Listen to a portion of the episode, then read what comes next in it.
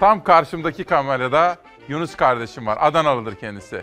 Tam burada da İsmail kardeşim var. O da Erzincanlıdır. Yönetmen koltuğunda Hilal var. Editör masasında Zeray Kınacı var.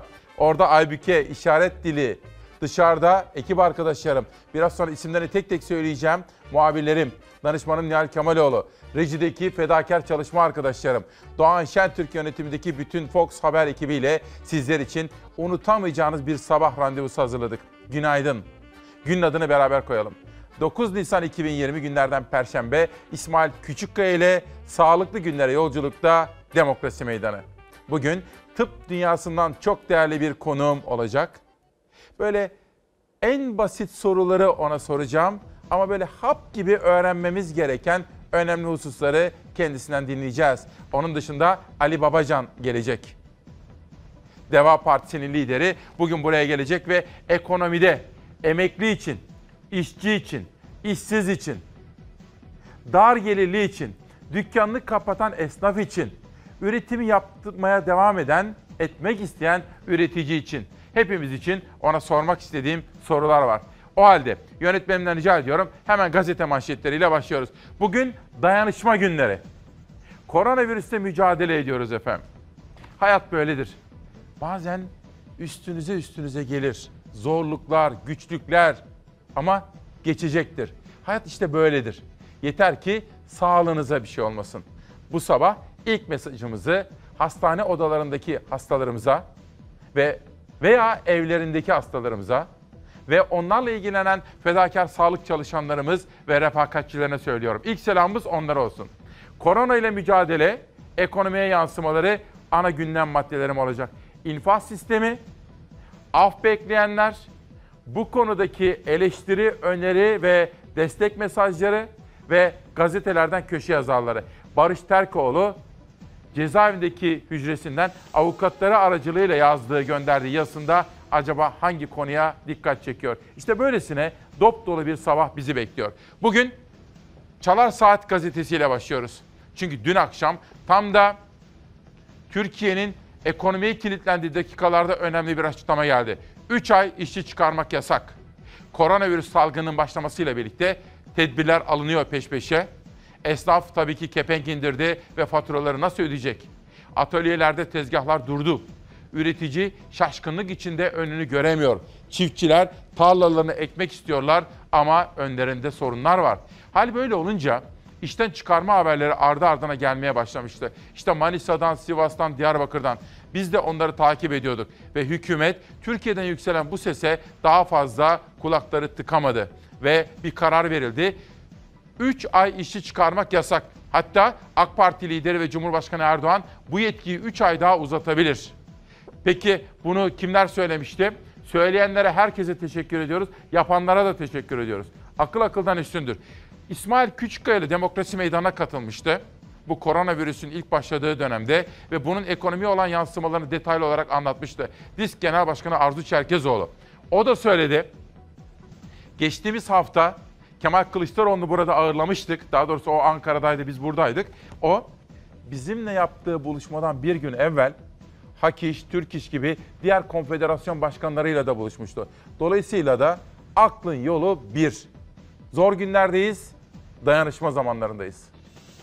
İşten çıkarmalar yasaklanmalı ve tüm çalışanların geliri güvence altına alınmalıdır. Salgına karşı yaşamı savunmalıyız. Parayı pulu değil. Koronavirüs nedeniyle birçok iş yeri kapandı, çok sayıda kişi işini gelirini kaybetti ya da ücretsiz izne çıkarıldı. Hükümet ekonomi tedbirleri kapsamında bir yasa taslağı hazırladı. Taslağa göre işten çıkarmalar 3 ay yasaklanıyor. Halihazırda yaşadığımız dönemi en kısa sürede ve en az hasarla geride bırakmamız gerekiyor. Koronavirüs vakalarının artmaya başlamasıyla esnaf kepenk indirdi. Tüketimin gerilemesi dolayısıyla birçok sektörde durgunluk yaşanmaya başladı. Tablo sadece Türkiye'de böyle değil. Dünyada da işsizlik rakamları fırladı. Dünya genelinde milyonlarca kişi işini kaybetti.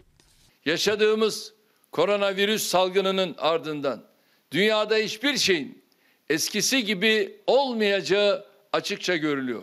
Pandemiyle mücadele sadece sağlık alanında değil ekonomi cephesinde de sürüyor. Aynı geminin içindeyiz. Geminin lüks kamerası yok. Gemi battığı zaman lüks kamerası da gidecek, hepsi gidecek. E, işten çıkarmanın bir şekliyle sınırlanması gerekiyor. Bu süreçte hiç kimsenin işinden aşından olmaması lazım. Koronavirüsle mücadele sürerken işini kaybedenler, ücretsiz izne çıkarılıp gelirinden olanlar kara kara ne yapacaklarını düşünüyordu. Hükümet işten çıkarmaların önüne geçmek için adım attı. Üretimi mutlaka sürdürme vurgusu yapmamızın sebebi budur. Çalışabilen her fabrikamız üretmeye devam edecektir. İktidar Partisi yasa taslağı hazırladı. Taslağa göre işten çıkarma 3 ay süreyle yasaklanıyor. Ücretsiz izne çıkarılanlara işsizlik fonundan ödeme yapılması planlanıyor. Taslakta o tutar günlük 39 lira 24 kuruş olarak belirlendi. Taslağa göre ödemelerden 15 Mart sonrası işten çıkarılan ve yasal olarak işsizlik maaşı alamayanlar da yararlanabilecek. Cumhurbaşkanı işverenlerin fesih yasağını 6 aya kadar uzatabilecek. Hükümet hazırlanan taslak için iş dünyasının görüşlerini almaya başladı. İşçi ve işveren sendikalarıyla da görüşülecek. İşçi sendikaları varsa tereddütlerini iletecek. Yasa taslağı ardından meclise gelip parlamentonun oyuna sunulacak. En önemli mesele diye birinci gazete yaptık, manşet yaptık efendim. Şunu da söyleyeyim. Tuğba kardeşimiz gazeteyi çizdi. Biraz sonra çok detaylı olarak da sizlere anlatacağım. Ve, ve Deva Partisi lideri Ali Babacan bu sabah İsmail Küçüköy'le Demokrasi Meydanı'na katılacak. Uzun yıllar ekonomiyi yöneten ve ekonomi yönetimiyle güven tesis etmişti. Ali Babacan'a soracağım. Diyeceğim ki biz buradan nasıl çıkacağız? Biz buradan nasıl çıkacağız? Çıkış stratejisi ne olmalı diye kendisine soracağım biraz sonra efendim. İlk mesajım şu. Bir gazeteci arkadaşım da yazdı. Ataması yapılan başta sağlık çalışanları olmak üzere şehirler arası seyahat kısıtlaması olduğu için, uçaklar kalkmadığı için, otobüsler çalışmadığı için nasıl gideceğim diyorlar. Dolayısıyla İçişleri Bakanlığı'nın bu konuyu da düşünmesinde fayda var. İlerleyen dakikalarda anlatacağım. İlk mesajım bir çalar saat babasından, hasta bir babamızdan, tedavi olan, diyalize giden. Dinliyor musunuz? Peki günaydın. Süleyman Dokumacı, İsmail kardeşim günaydın. Bugün sabah 6'da diyalize gidiyordum. Kontrol noktasına geldim. Bir ağlama sesi dikkatimi çekti. Baktım bir işçi, bir bir boya işçisi. Açım diyordu. 10 gündür iş tutamadım. Bugün bu işi buldum.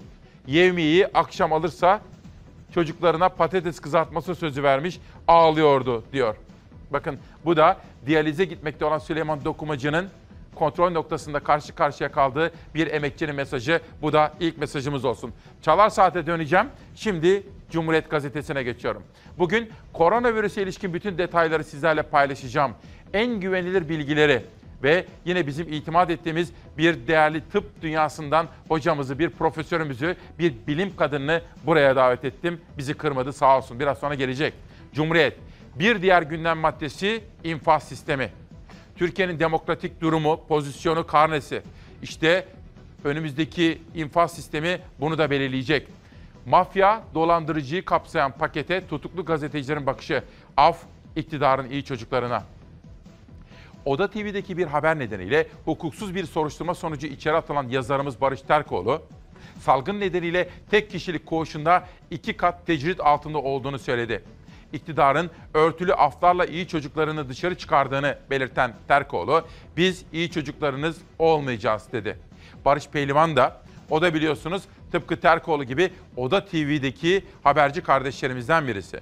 Barış Pehlivan da Silivri koşulları ne kadar izin verirse o kadar salgından korunmaya çalıştıklarını ifade etti. Cezaevlerinin neden dolu olduğunun konuşulmadığını belirten Pehlivan, biz hukuk olmadığı için içerideyiz. Güneşi tutuklayamazlar, mutlaka doğacak yorumunu yaptı. İlerleyen dakikalarda Yeni Çağ Gazetesi yazarı Murat Ağırel'in de ailesi aracılığıyla göndermiş olduğu mesajlar var. Onları da anlatacağım. Murat Ağırel de şu anda cezaevindeki gazeteci arkadaşlarımdan. İsimlerini tek tek dile getiremediğim gazeteci arkadaşlarımızla ilgili acaba bu infaz düzenlemesinde neler var? Onun da yanıtını aramaya çalışacağız. Cumhuriyet'ten bir sonraki gazeteye geçiyorum. Pencere gazetesi. Pencerede bir manşet geliyor. Tepe taplak tepe taklak gidiyoruz. Bir günde 4117 vaka. Şimdi rakamlara serin kanlı bir şekilde bakmamız gerekiyor. Analiz etmemiz gerekiyor. Her gün açıklanan bu rakamlar ve bundan sonra yapmamız gerekenler. Şunu bir kere sormak isterim. kurallara uyuyor musunuz efendim? Özellikle yaşı 60'ın üzerindeki çok değerli Çalar Saat ailesi. Dışarı çıkmıyorsunuz değil mi? Dişimizi bir ay daha sıkacağız. Profesör Doktor Özlem Azap'ı aradım dün. Hani 15 gün kadar önce buraya da ağırlamıştık kendisini. Hocam ne olacak, ne zaman geçecek dedim. Nisan ayında çok sıkı tedbirlere devam etmeliyiz dedi. Nisan'ın sonunu görmeliyiz evvela dedi. Dolayısıyla lütfen izolasyon kurallarına mutlaka ama mutlaka uyalım. Günlük test sayısının önümüzdeki haftayla 30 30 bine ulaşmasını planlıyoruz. Test sayısı arttıkça doğal olarak pozitif vaka sayımız artmaktadır. Bakan test sayısının artacağını söylemişti. Test sayısı dünden bugüne yaklaşık 4000 artış gösterdi, rekor kırdı. 24.900 testten 4117'si pozitif çıktı. Böylece toplam korona pozitif hastalarının sayısı 38.226'ya yükseldi. Toplam 1492 hastanın tedavisi yoğun bakım ünitelerinde sürüyor. Solunum cihazı desteği verilen hastaların sayısı ise 995. Bir diğer dikkat çeken artışsa tablonun vefat edenler bölümünde yaşandı. Ölümler 70 bandından 80 bandına yükseldi son 24 saatte. 87 kişi daha yeni tip koronavirüsten yaşamını yitirdi. Toplam vefat edenlerin sayısı 812'ye çıktı. Test sayılarının artması ve tespitlerin arttırılmasının virüs mücadelesindeki önemi en başından beri ortaya konuyor uzmanlar tarafından. Sağlık Bakanı Fahrettin Koca bir gün önceki açıklamasında paylaşılan test sayılarına tekrar testlerin de dahil olduğunu söylemişti. Tekrarlayan testlerin olduğu doğru. 222 binde bu oranın toplamda yüzde onu geçmediğini biliyoruz. Dolayısıyla büyük oranlı bir tekrar olmadığını da söylemek istiyorum. Eski Kara Kuvvetleri Komutanı Aytaç Yalman koronavirüs nedeniyle hayatını kaybetmişti. Bir süredir tedavi gören eşi Belma Yalman da kurtarılamadı. Koronavirüs sadece belli bir yaş grubu için risk olmaktan da çıktı. Burdur'da yüksek ateş şikayetiyle hastaneye götürülen 3 yaşındaki bir çocuğa yapılan testin sonucu da pozitif. Hastane ve ailenin yaşadığı ev karantinaya alındı.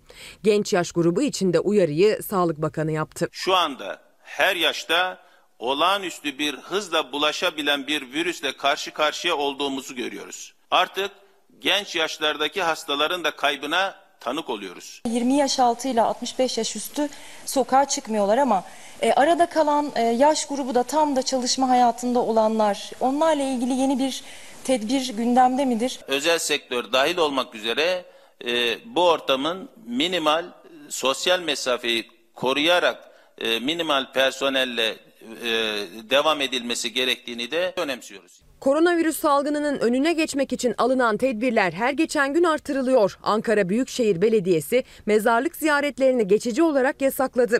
İletişim Başkanı Fahrettin Altun da Türkiye'nin Pekin, Roma ve Seul büyükelçileriyle video konferans görüşmesi yaptı. Toplantıda koronavirüs tecrübeleri ve salgına karşı mücadelede uluslararası işbirliği ele alındı. Bütün bu yaşananlar aynı zamanda Türkiye'nin şehir hastanelerinin de içinde olduğu sağlık devrimiyle neyi başardığını ortaya koymuştur. Bütün bu süreçte Türkiye bu mücadeleyi verirken vatandaşından e, tek bir e, kuruş talep etmeden e, çok ciddi bir mücadele verdi, vermeye de e, devam ediyor. Türkiye'nin önünde ise kritik günler var. Virüs salgınını kontrol altına almanın tek yolu kurallara uymak. Vaka ve ölüm sayısındaki artış tamamen evde kalıp kalınmamasına bağlı. Pik noktaya kadar böyle artış olacak. Alınan tedbirlere riayet ettiğimiz zaman da 1-2 hafta içerisinde ya da 2-3 hafta içerisinde bir kırılma noktası göreceğiz. Ama tabii bu tedbirlere uyamazsak da o zaman e, bu pik e, seviyeye ulaşmamız daha uzun sürecek ve daha çok vakamız olacak. Eğer biz önlemleri gevşetirsek tekrar bir pik görebiliriz. Vatandaşlarımız çok iyi uyarsa bu tedbirlere 2-3 ay sonra aslında salgını kontrol altına alabiliriz. Benim dün konuştuğum Özlem Azap hocam da aynısını söyledi. Nisan ayı çok kritik dedi. Nisan'ın 3. ve 4. haftasına kadar çok dikkat etmeliyiz dedi efendim. Tevfik Diker, değerli kardeşim İsmail Küçükkaya, Turgutlu'dan bir kadın Manisa valisini telefonla aramış. Cumhurbaşkanımız söyledi arayabiliyorum demiş. Vali Bey ile konuşmak istemiş. Derdi varmış. Özel kalem demiş ki Vali Bey çok yoğun ama sizin kaymakamı aramanız gerekir diyor. Tevfik Bey diyor ki değerli kardeşim eğer vali veya yardımcı olmak istiyorlarsa bende telefonları var diyor efendim. Şu bilgiyi tekrar etmek isterim. Ataması yapılan sağlık çalışanları şimdi görev yerlerine gidemediklerini söylüyorlar. Uçak yok, otobüsler çalışmıyor. Güvenlik önlemleri nedeniyle dışarı çıkma kısıtlamaları nedeniyle zorluklar yaşadıklarını söylüyorlar. Bana ulaşıyorlar efendim onu da söyleyelim. Mehmet Doğanlar da bir hayırseveri kaybettiğimizin haberini bize veriyor. Biraz sonra bahsedecektim ama Mehmet Doğanlar mesaj atınca benim de şahsen tanıdığım Ayhan Sümer, Ankara ve Türkiye sevdalısı, Ankara'nın Ulu Çınarı, Meclis Üstün Hizmet Ödülü sahibi gerçekten hayırsever bir insandı. Allah gani gani rahmet eylesin. Ayhan amcamızı kaybettik efendim. Ve Hamit Turgut beni tanıştırmıştı. Hamit amcamız. Hamit amcamıza da buradan sabırlar ve başsağlığı diliyorum. Pencereden bir manşet gelsin. Bağcılar, Esenler ve Bayrampaşa. Yavuz Oğan'ın yönettiği Pencere gazetesi Ekrem İmamoğlu'nun dün İsmail Küçükkaya ile Çalar Saat'te yapmış olduğu açıklamaları manşeti taşımış. Ekrem İmamoğlu ilçe ilçe vakaların yoğunluğunu açıkladı. Canlı yayında İstanbul'daki korona vakalarını değerlendiren İstanbul Büyükşehir Belediye Başkanı Ekrem İmamoğlu 3 ilçeyi saydı ve bu bölgelerde yoğunlaşma var. Çünkü yapılaşma orada çok dedi. İlerleyen dakikalarda o haritaya ve ilçelere İmamoğlu'nun yaptığı açıklamalara detaylı olarak bakacağız. Şimdi Sabah gazetesine geçiyorum. Sabah gazetesinde ölüm protokolü. Koronavirüste mücadelede devlet olma farkı ortaya çıktı. Türkiye tek bir ferdi için seferber olurken Almanya yaşlı hastalarını gözden çıkardı. Ağır hastalar için huzurlu ölüm protokolü hazırlandı diyor ve Sabah gazetesi Türkiye'nin içinde bulunduğu durumu Avrupa ile kıyaslıyor. Sabahın başyazarı Mehmet Barlas da bugün yine böyle bir karşılaştırmayı kaleme almış bugünkü sütununda. Biz İsmail Küçükkaya ile Demokrasi Meydanı'nda dünyadaki gelişmeleri de büyük bir dikkatle yakından takip ediyoruz.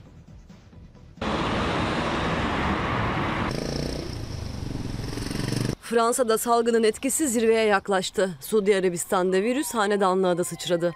Vaka ve kayıpların her geçen gün arttığı İngiltere'de Başbakan Johnson'ın koronavirüs tedavisi yoğun bakımda sürüyor. Almanya'da ise birçok ülkenin aksine artış iyileşen hasta sayısında görülüyor. Virüsün ilk başladığı Çin'in Wuhan kentinde hayat normale döndü. Karantina bile kalktı. Ancak dünya yeni tip koronavirüs COVID-19'a savaşmaya tüm gücüyle devam ediyor. Dünyayı çevreleyen virüs şimdiye kadar 1,5 milyondan fazla insanla temas etti. 88.446 can aldı. Fransa'da 15 Nisan'a kadar sürmesi planlanan sokağa çıkma yasağı süresiz uzatıldı. Yasak kapsamında tek başına spor yapmanın serbest olmasıyla çok sayıda insan dışarı çıktı. Havaların ısınmasıyla park ve bahçeler doldu. Cumhurbaşkanı Macron yasağı sporu da dahil etti. Sabah 10 ve akşam 7 arasında spor yapmak yasaklandı. Fransa'da çalışma hayatının durması ekonomik daralmayı da beraberinde getirdi. Fransa Merkez Bankası ekonomik faaliyetlerin üçte bir oranında azaldığını belirledi. Koronavirüsü Covid-19'un yayılma hızı da hiç olmadığı kadar şiddetlendi. Can kayıpları 11 bine yaklaştı. Aktif vaka sayısı neredeyse 81 bine ulaştı. İngiltere'de bir günde bine yakın ölüm bildirildi. Can kaybı 7097'ye yükseldi. Koronavirüse yakalanan Başbakan Boris Johnson hastalığın belirtileri ciddileşince hastaneye kaldırıldı. Yoğun bakımda tedavi gören Johnson'ın durumunun iyi olduğu, tedavisinin devam ettiği açıklandı. Almanya Başbakanı Merkel'in koronavirüsle mücadele planı aşama aşama uygulanmaya devam ediyor. Alman medyası muhalefetin dahi Merkel'in başarısından övgüyle bahsettiğine yer verdi. Okulların, market ve eczane dışındaki ticari işletmelerin kapalı olduğu ülkede yapılan Covid-19 testleri 1 milyonu geçti. Artan testlere rağmen aktif vaka sayısı da düşme eğilimi göstermeye başladı. Almanya'da aktif vaka oranına göre can kayıpları bütün ülkelere kıyasla en düşük düzeyde. Virüs Suudi Arabistan'da hanedanlığa sıçradı. Aralarında Riyad valisi Abdülaziz Saud'un da bulunduğu 150 Suudi Arabistan kraliyet üyesinde virüs tespit edildiği bildirildi. Öte yandan koronavirüs nedeniyle Yemen'de iki haftalık ateşkes ilan edildi. Arap koalisyonundan gelen açıklamada ateşkes bugün itibariyle yürürlüğe girdi. Virüs son günlerde Rusya'da da hızlı yayılmaya başladı. Putin 2-3 haftalık sürecin belirleyici olacağını açıkladı. Sağlık çalışanlarına ek ödeme yapılacağını belirtti. Vaka sayısının 9000'i bulduğu ülkede şu ana kadar 63 kişinin öldüğü açıklandı. Sağlık görevlilerinin koronavirüs testi pozitif çıkan ve kaçmaya çalışan bir hastayı kovalama görüntüsü ise Rusya'da çok konuşuldu. Güçlükle yakalanan Rus hastanın karantinaya alındığı açıklandı. Bu bir Beyza Gözeyik haberiydi. Zafer Söken de Amerika'daki gelişmeleri dikkatle takip etti. Bir taraftan Amerika'da başkanlık seçiminde Trump'ın rakibi kim olacak? Onu da biraz sonra öğreneceğiz. Çünkü en önemli adaylardan birisi çekildi. Acaba kim? Biraz sonra detaylı olarak sizlere anlatacağım. Mehmet Aydın, İsmail abi günaydın. Ben Bursa'dan Mehmet Aydın. Sizden bir ricam var. Benim işim yok. O yüzden SSK borcumu ödeyemiyorum. Bana yardımcı olur musunuz rica etsem diyor. Ben nasıl yardımcı olsam? Sosyal devletimiz. Sosyal devletimizin yardımcı olması gerekir. Özgür kardeşim hafta sonundaki bir haberimizden bahsediyor. Hafta sonunda Gülbin Tosun'la olan cumartesi akşamıydı galiba ya da pazar akşamı Gülbin Tosun'un sunduğu haberlerde vardı. Onu araştırayım. Onu araştırayım biraz sonra güzel kardeşim Özgür. Tamam.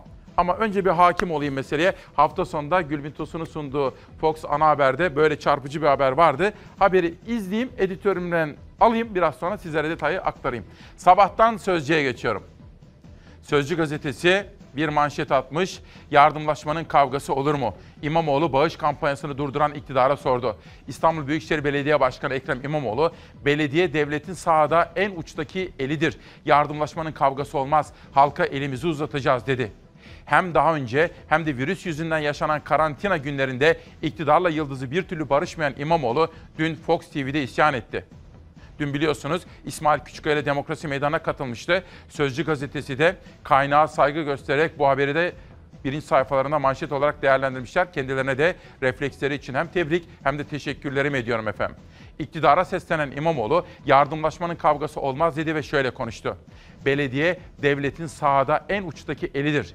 İnternet sitesinden 6 günde 370 bin yardım başvurusu aldık.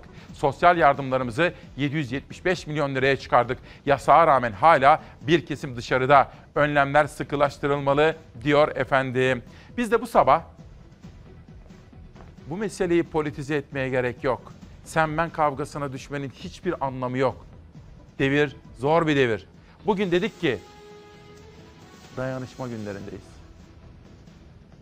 2 milyon 300 bin haneye daha yardım ulaştırmak üzere hazırlıklara başladık. 7 Nisan itibariyle 1 milyar 415 milyon TL yatırılmış. Ayrıca 46 milyon liralık SMS katkısı gerçekleştirilmiştir. Burada toplanan bağışlarla yaklaşık 2.3 milyon aileye destek olunacak. Cumhurbaşkanının devlet yapacak diye söylediği şeyin Fahrettin Altun diyor ki bağışları aldık. Devletin yapması gereken işte kullanacağız. Olmaz. Bağış mantığına aykırı. Valilikten izin alan vakıflar var. Bizim de başvurumuz var. İstanbul Vakfımız var bizim. Belediyenin vakfı. Evet. Hem de Sayın Cumhurbaşkanı Sayın Erdoğan'ın geçmişte kurduğu vakıf. Başvurumuz var. Pazardan beri bekliyoruz. Onaylanmadı mı? Daha bekliyoruz. Yardım bağış polemiğinin nedeni bu kez de Cumhurbaşkanı'nın açıkladığı ilave 2 milyon 300 bin haneye yapılacak yardımın yine vatandaş bağışlarından karşılanması. CHP Grup Başkan Vekili Özgür Özel, devletin yapacağı ya da yaptığı yardım nerede diye sordu. Yardım yapan vatandaşımız. Allah aşkına şunu bir düşün. Sen yardım yaparken devletin yapacağı yardıma kaynak olsun diye mi bu parayı verdin? Bir kişi daha fazla faydalansın diye mi verdin? Devletin vatandaşlarla ihtiyaç sahibi vatandaşlarımız arasında köprü görevi görmesinden rahatsız olanların olduğunu elbette biliyoruz. O zaman adam demez mi? Keşke elimi tutmayaydın da ben bu parayı Mansur Yavaş'ın kampanyasına vereydim. O çünkü bir başka yoksula ulaştırıp verecekti. Ya millet seninkine finansman sağlayacaksa neden yardım yapsın? Zaten vergi alıyorsun. Özgür Özel bir kez daha Büyükşehir Belediyelerinin topladığı bağışlara neden engel oldunuz diye seslendi. Cumhurbaşkanlığı bünyesinde toplanan bağışların nasıl dağıtıldığı, kimlerin faydalandığı da tartışma konusu. Vatandaşlar yardımlar ulaşmıyor, uyarılarında bulunuyorlar. Ulaşmaz. Neden ulaşmaz? Bugünün yeni ihtiyaç sahipleri var. Kadın kuaföründe çalışan bir genç kadın haftalık alamıyor artık. Dün sen onu sigortalı gördüğün için Sosyal Yardımlaşma Vakfı'nda kaydı yok. Devlet 83 milyon vatandaşının tamamının yanındadır. Toplanan meblağ 1 milyar 500 milyon lirayı buldu. 500 bin paket ihale alımımız var. Yardımlaşmanın kavgası olur mu İsmail Bey? Bir vücut düşünün. Bunun kalbi var, beyni var. Belediyeler de kılcal damarlarıdır. Devlet içinde devlet olmanın anlamı yoktur. Cumhurbaşkanı belediye başkanlarının bağış kampanyalarının engellenmesini böyle savunmuştu. Muhalefet eleştirilerine devam edince de kurtuluş mücadelesinde Ulu Önder Atatürk'ün tekalifi milliye emirlerini gündeme taşımıştı. Milli yükümlülük çalışmamız yok. Böyle bir vergi veya ek çalışmamız kesinlikle söz konusu değil. Habertürk'ten Muharrem Sarıkaya'ya konuşan Cumhurbaşkanı Yardımcısı Fuat Oktay, akıllarda oluşan soru işaretlerine ek vergi yok diye yanıt verdi. Gerçekten bu kavga gereksiz, lüzumsuz gücümüzü, zamanımızı elimizden alacak. Hiç gerek yok. Dayanışma günlerindeyiz. El birliği yapmanın zamanı. Bu meseleyi politize edemeyiz. Dünya Sağlık Örgütü Başkanı da böyle açıklamalarda bulundu. Başta Trump olmak üzere. Koronavirüsle mücadelede bakın neredeyse 100 bine doğru gidiyor ölü sayısı dünyada. 100 bin. 80'lerdeyiz. Böylesine bir belayla mücadele ederken bunu politikanın malzemesi haline getirmeyelim, politize etmeyelim diyor efendim. Dünya Sağlık Örgütü lideri. Kadir Gökdemir, sevgili İsmail Bey günaydın. Açıklandığı gün 26 Mart KGF Kredi Garanti Fonu kamu bankalarından hala kullanamadık. Bin dereden su getiriyorlar diyor efendim bakın Kadir Bey bana yolladığı mesajlar. Sözcüye döneceğim. Biraz sonra mesela Sözcü gazetesinden yazar Yılmaz Özdil'in dün maske konusunu irdelemişti. Yazar Yılmaz Özdil bugünkü yazısında da test meselesi üzerinden iktidarın buradaki yaklaşımlarını eleştiriyor efendim. Test hangi ilimizde, hangi ilçemizde ne yapıldı ya da ne yapılmadı Yılmaz Özdil bugün işte bu konuyu irdelemiş. Geçelim Bir Gün ve Türk Gün gazetelerine. Önce Bir Gün hemen peşinden Türk Gün gazetesi gelecek. Bakanlık sayıyı gizliyor mu? Sağlık Bakanlığı ölümleri Dünya Sağlık Örgütü kodlarına göre raporlamıyor. Böyle bir iddia var. Türk Tabipleri Birliği'ne göre Sağlık Bakanlığı raporlamada Dünya Sağlık Örgütü'nün önerdiği uluslararası kodlar kullanılmıyor. Bu durum ölümlerin gizlendiğine işaret ediyor. Aklınıza bir soru gelebilir. İsmail bu ne demek? Ben bu haberi ajanslarda izleyince Profesör Doktor Özlem Azap hocamı aradım. Önce bu salgın ne kadar devam eder dedim. Az evvel sizlere aktarmaya gayret ettiğim gibi Nisan ayı çok kritik. Nisan'da kurallara uyalım, evden çıkmayalım dedi Özlem Azap Hoca. Bir de bunu sordum. Şu. Normalde test yapıldı diyelim size ve negatif çıktı. Yani taşıyıcı değilsiniz, hasta değilsiniz, virüs yok sizde. Ama semptomlar var. Yani bulgular, ateşiniz var, öksürüyorsunuz, halsizliğiniz var. Doktorlar diyorlar ki, e, test yaptık, negatif çıktı. Ama semptom var. Ne yapılır? Akciğer tomografisi çekilir. Başka tahlillere ihtiyaç olur. Özlem Hoca diyor ki, negatif çıkanları negatif diye yazılıyor. Pozitif çıkanlar pozitif diye. Ama negatif çıkıp da tomografiyle veya diğer bulgulara göre baktığımız zaman taşıyıcı. Bunların da sayılması gerekir. Kısaca anlatmaya çalıştım. Umarım başarılı olmuşumdur. Bir günden geçelim Türk Gün Gazetesi'ne.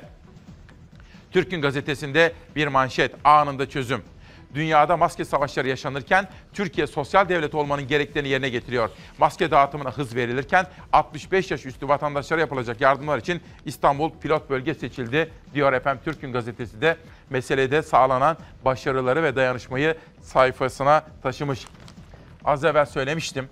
Beni de yıllar yıllar evvel Serdar Turgut gazetenin genel yönetmeni iken ben Ankara temsilcisiydim. Hamit Turgut Hamit Turgut da Serdar Turgut'un babasıdır. Hamit amca tanıştırmıştı. Çok üzülmüştür. Ayhan Sümer'i kaybettik. Gerçekten yurdunu çok seven, ülkesini, Ankara'yı, Nallıhan'ı, Cumhuriyetimizi çok seven bir hayırseverdi. Ayhan amcayı kaybetmişiz. Allah gani gani rahmet eylesin kendisine diyorum efendim. Bir de bu zorlu zamanlarda bütün sağlık çalışanlarını mesela doktorların dışında diş hekimlerini onları da unutmayacağız. Onların dışında paramedikleri mesela unutmayacağız. Mesela onun dışında aklınıza ne geliyorsa mesela veterinerler o kadar önemli bir şey yapıyorlar ki. Geldiğimiz noktada bilim kurulu oluşturuldu. Güzel sonuçlar ortaya koyuyorlar ama e, aşı ve diğer sağlıkla ilgili desteklenecek olan e, prosedürün yapısında bir an evvel veteriner hekimlerin de içeri alınması sağlıklı olacaktır. Altyapımızda, tecrübemizde sağlam diyor veteriner hekimler. Covid-19 için yürütülen aşı ve ilaç çalışmalarında bize de bir an önce görev verin çağrısında bulundular. Biz e, veteriner hekimler sahada yıllardır bu Covid-19 virüsünün de e, aralarında bulunduğu hastalıklarla mücadele etmekteyiz ve bu virüsü e, tanımaktayız. Çin'in Wuhan kentinden yayılarak tüm dünyayı etkisi altına alan Covid-19 aslında yıllardır bilinen koronavirüsün yeni bir türü. Salgına dönüşmeden durdurulan SARS ve MERS de diğer türleriydi. Koronavirüsü veteriner hekimler ve virologlar yakından tanıyor. Çünkü asıl barınma alanı hayvanlar ki zaten Covid-19'da hayvanlardan insana bulaştı. Koronavirüs zoonotik bir hastalıktır. Yani hayvanlardan insanlara geçen bir mikrobiyal, viral etkendir. İşte bu yüzden Almanya gibi Covid-19'la mücadele eden ülkelerde aşı ve ilaç çalışmalarının başında genellikle veteriner hekimler ve virologlar var. Ancak Türkiye'de durum biraz farklı. Tekirdağ Namık Kemal Üniversitesi Veterinerlik Fakültesi öğretim üyeleri sürece yeterince dahil edilmediklerini savundu. Birçok veteriner fakültemizde e, teşhis, tanı e, ve e, daha sonraki aşamada e, ürün geliştirme noktasında altyapılarının ve donanımlarının olduğunu bilmekteyiz. Nasıl Robert Koch Üniversitesi Enstitüsü'nün başında 2015'ten beri virolog, veteriner hekim gün, e, idare ediyorsa bir an evvel böyle aşı üretimi yapılacak olan e, ve serum üretilecek olan birimlerde viroloji uzmanlarının da görev alması belki e, bu korona virüsüyle ilgili olan çalışmalarda e, bir nebze de olsa katkı sağlar diye düşünüyorum. Yeterli sayıda laboratuvara ve tecrübeye sahip olduklarını söyleyen veteriner hekimler koronavirüsle mücadelede daha etkin rol alabilmek için görev bekliyor. Geçtiğimiz günlerde e, 25'e yakın e, üniversiteden 52 tane virolog açıklama yapıyorlar Türk Veteriner Hekimleri bünyesinde. Diyorlar ki biz hazırız. Tıp dünyasından bir değerli hocamız Profesör Doktor Yeşim Eralp hocamızı davet ettim. O da beni kırmadı sağ olsun. Biraz sonra sizlere onu sizlerle buluşturacağım ve sormak istediğim sorular var, öğrenmek istedim. Böyle hap gibi tık tık tık tık tık böyle basit yalın sorular soracağım. Çok merak ettiğim sorular. Ben zaman zaman soruyorum da sizin de öğrenmenizi istediğim böyle sorular vardı. İshak Aydın, İsmail Bey günaydın. Belki devlet büyüklerimiz görür duyarlar, onlara sesini duyurursunuz. Bu aileye yardım eder. Elazığ depreminde bakın Elazığ'dan mesela devletimizin yetkilileri Twitter'dan takip edebilirler. İshak Aydın. Elazığ depreminde bu ailenin evi çok büyük hasar gördü. Hiçbir devlet kurumu bu aileye destek çıkmadı. Mardin, Savur, Sürgücü köyünde oturmaktalar. Şöyle bir göstereyim. Belki Elazığ'dan devletimizin bir yetkilisi görür ve yardımcı olmak ister efendim. Bakın şöyle takip ediniz. İshak Aydın. Evet. Bu ekran görüntüsü alıp bunu yardımcı olabilirler efendim. Daha sonra Ali Babacan'ı davet ettim. Bugün İsmail Küçükkale Demokrasi Meydanı'na. Uzun yıllar ekonomiyi yöneten bir isim. Acaba şimdi esnaf için ne yapabiliriz? Küçük orta boy işletmeler için, büyük iş adamları için, tarım, üretici, emekli, işçi, işsiz, esnaf dükkanı kapattı. Ali Babacan'a bunların her birini soracağım. Türk Günden Yeni Çağ Gazetesi'ne geçiyorum. Yeni Çağ Gazetesi'nin manşetinde rüşveti alan çıkacak, yazan yatacak. AKP ve MHP'nin infaz yasası paketine bu ifadelerle tepki gösteren CHP Grup Başkan Vekili Özgür Özel tutuklanan yazarımız Ağıreli, Murat Ağırel biliyorsunuz Yeni Çağ yazarı hatırlatarak bu adalet değil dedi. Gerçekten de şunu söyleyeyim.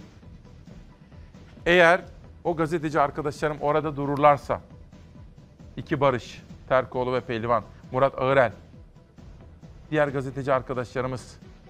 Onlar orada duracaklar ve infaz sisteminden 90 bin kişi yararlanacak. Bu kamuoyu vicdanında hiçbir zaman unutulmaz. Ben bunu iyi niyetli ve yapıcı bir dille iktidara duyurmak istiyorum. Madem böyle bir şeye girdiniz, dolayısıyla Türkiye'nin demokratik hayatını ileriye taşıyacak bu adımı da atmalısınız diyorum efendim. Bir kitap, Kırkımın Hatırı, Özgül Süsler Yıldızlı yazmış ve bana yollamış kendisine çok teşekkür ediyorum. Yeşim Eralp hocam gelmiş. İzin verirseniz ben kendisini karşılayacağım ama tokalaşmayacağım. 2 metreden fazla yaklaşmayacağım. Şöyle yapacağım. Hocam hoş geldiniz. Buyurun diyeceğim biraz sonra efendim. Ama önce bir sade kahve molasına gidiyorum. Hak ettim değil mi? Günaydın sevgili Çalar Saat ailesi, günaydın Türkiye'm. 9 Nisan 2020 günlerden Perşembe İsmail Küçükkaya ile sağlıklı günlere yolculuktayız. Biraz sonra tıp dünyasından değerli bir bilim insanını, bir bilim kadını buraya davet ettim. Profesör Doktor Yeşim Eralp hocamız geldi. Dünyadaki sağlık, bugünkü durumlar, konuşmamız gerekenler. Onunla konuşacağız. Sonra Ali Babacan'la ekonomiyi konuşacağız. Deva Partisi lideri Sayın Ali Babacan da demokrasi meydanına katılacak. İşçi, emekli, emekçi bütün kesimlerle ilgili sorularım var kendisine soracağım. Yönetmenim Hilal'den rica ediyorum. Dayanışma günlerinde gazete manşetlerine devam edelim. Okey dördüncü korona olmasın. Okey tutkunları ne evde kal çağrısına kulak astı ne cezayı umursadı. Virüs kapma veya hastalığı yayma riskini bile göze aldılar. Kahvehaneleri gizlice açtırdılar veya evlerde okey oynadılar diyor Fevzi Kızılkoyun. Böyle bir inanılmaz ihmale, vurdum duymazlığa haber olarak imza atmış efendim bakın. Fevzi Kızılkoyun çok özel, önemli bir habere imza atmış. Lütfen Profesör Doktor Özlem Azap hocamı dün aradım. Hocam ne kadar devam eder dedim. Nisan ayında çok kritik dedi. Nisan ayında evde kalmalıyız dedi. Çok sıkı kurallara uymalıyız dedi Özlem Azap. Daha çünkü en üst noktasına çıkmadı.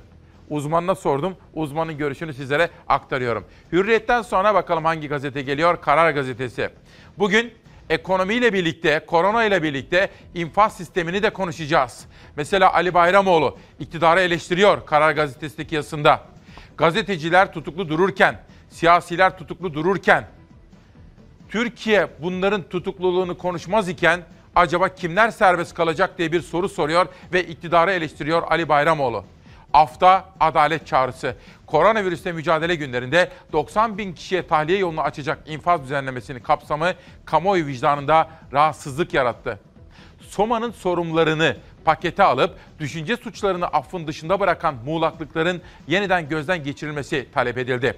20 baro başkanından da eşitlik çağrısı geldi. Kanun önünde hiç kimse için ayrım yapılmamalı. Dün Yıldıray Uğur, Ahmet Taş getiren ve Elif Çakır, Ahmet Davutoğlu ile sorular sorarak bir röportaj yaptılar. Bu konu da gündeme geldi. Bu ve başka pek çok hususu da yine sizlere anlatma imkanı bulacağım efendim. Karardan geçelim bir sonraki gazetemizin manşetine. Pencere gazetesi. Dünya Sağlık Örgütü Türkiye için endişeli. Vakalarda dramatik artış var. Pencere gazetesinden okuyorum. Dünya Sağlık Örgütü'nün Avrupa'dan sorumlu direktörü Türkiye'de geçen hafta virüsün yayılmasında dramatik bir artış gösterdiğini ve bundan dolayı endişeli olduklarını açıkladı diyor efendim. Peki dün buraya tam da buraya İstanbul Belediye Başkanı Ekrem İmamoğlu geldi hatırlıyorsunuz değil mi? Önemli bilgiler ve açıklamalarda bulundu kendisi. Bir gün evvel akşam saatlerinde de Sağlık Bakanı bazı haritaları ortaya koymuştu. İmamoğlu ve ekibi İstanbul'a ilişkin haritaları almıştı. O haritalarda hepimizin üzerinde dikkatle durması gereken çok yaşamsal detaylar var, ayrıntılar var. Özellikle Türkiye genelindeki dağılımda İstanbul, Ankara, İzmir, Körfez, Kocaeli, Sakarya, Zonguldak yoğunluğun daha fazla olduğunu bu haritadan görmek mümkün mahalle mahalle sokak caddesine kadar yoğunluğun nerede olduğunu gösteren bir tablo. Türkiye'nin koronavirüs haritası ilk kez bu kadar ayrıntılı paylaşıldı. Sağlık Bakanlığı'nın hazırladığı haritalara göre il il yoğunluk tablosu ve illerde de hangi ilçelerde salgının yaygın olduğu görülebiliyor. Haritalardaki dört farklı renkse virüs taşıyan hastaların durumunu anlatıyor. Kırmızı olanlar var durumu ciddi olan vakalar anlamına geliyor. E, mavi olanlar var, durumu orta olan vakalar anlamına geliyor. Mor olan vakalar var, yine hastalığı almış ama evde takip edilen vakalar var. Yeşil vakalarımız var. Bunlar da yine evde takip edilen çok daha hafif vakalar anlamına geliyor. Kırmızı yani ciddi vakalarda İstanbul birinci sırada, İzmir, Ankara, Kocaeli, Sakarya ve Zonguldak'ta vakaların en çok tespit edildiği diğer şehirler. Bu haritalar sayesinde vaka sayısına göre iller, ilçeler hatta apartmanlar gerektiğinde karantina altına alınabilecek. Bu verilerle bölgesel karantina uygulamaları daha kolay olabilmiş oluyor. Deyim yerindeyse salgının fotoğrafı çekilmiş durumda. Çin'de görüldüğü artık elimizde. İstanbul örneğinde A ilçesinin B mahallesinin C caddesinde gerçekten çok fazla vaka varsa burası karantinaya alınabilecek. İstanbul'da ipin ucu kaçmış görünüyor. Ankara'dan bakınca bunu görmez. Ama yerel yönetici orada görür. Bağcılar, Esenler, e, işte Bayrampaşa o bölgede çok yoğunlaşma olduğunu yani çünkü biliyorsunuz yapılaşma çok e, yoğun orada. Yani ne yazık ki salgın daha yüksek. Büyük plazaların, büyük konutların olduğu yerlerde bunun daha çok görülmesi söz konusu. Avrupa tarafında yukarıya doğru bir öbeklenme var yeni havalimanına doğru. Sarıyer tarafı, onun karşı tarafına baktığımızda daha az. Çünkü buralar daha az yerleşimin olduğu yerler. Tüm illerde yapılaşmanın çok olduğu ilçelerde vaka sayısı daha çok. İzmir'de yine bütün sahil şeridi boyunca ama Karşıyaka tarafında, Güzelgöl tarafında da olduğunu görüyoruz. Ankara'da mesela kırmızıların özellikle Sincan, Keçiören bölgesinde olduğunu görüyoruz. Ankara'daki haritaya baktığımızda izleyicilerimize görmüşlerdir o denli bir yoğunluk yok. Uzmanlara göre bunun bir nedeni de başkent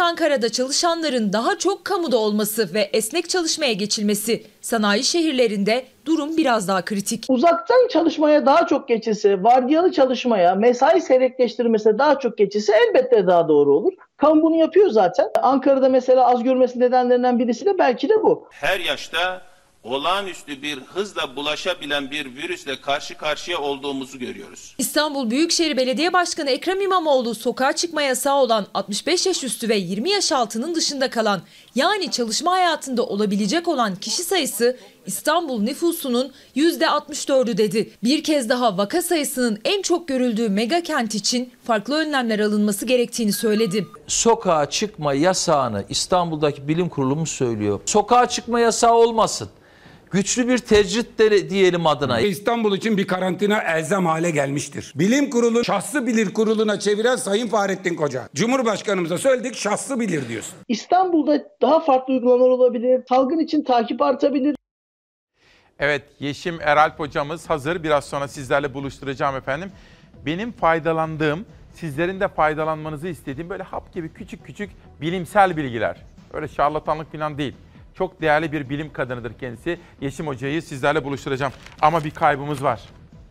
Erken saatlerde söyledim. Beni Hamit Turgut amcam tanıştırmıştı. Gerçekten kıymetli bir insandır. Ayhan Sümer. Kendisi aynı zamanda Adalet Ağaoğlu'nun kardeşidir.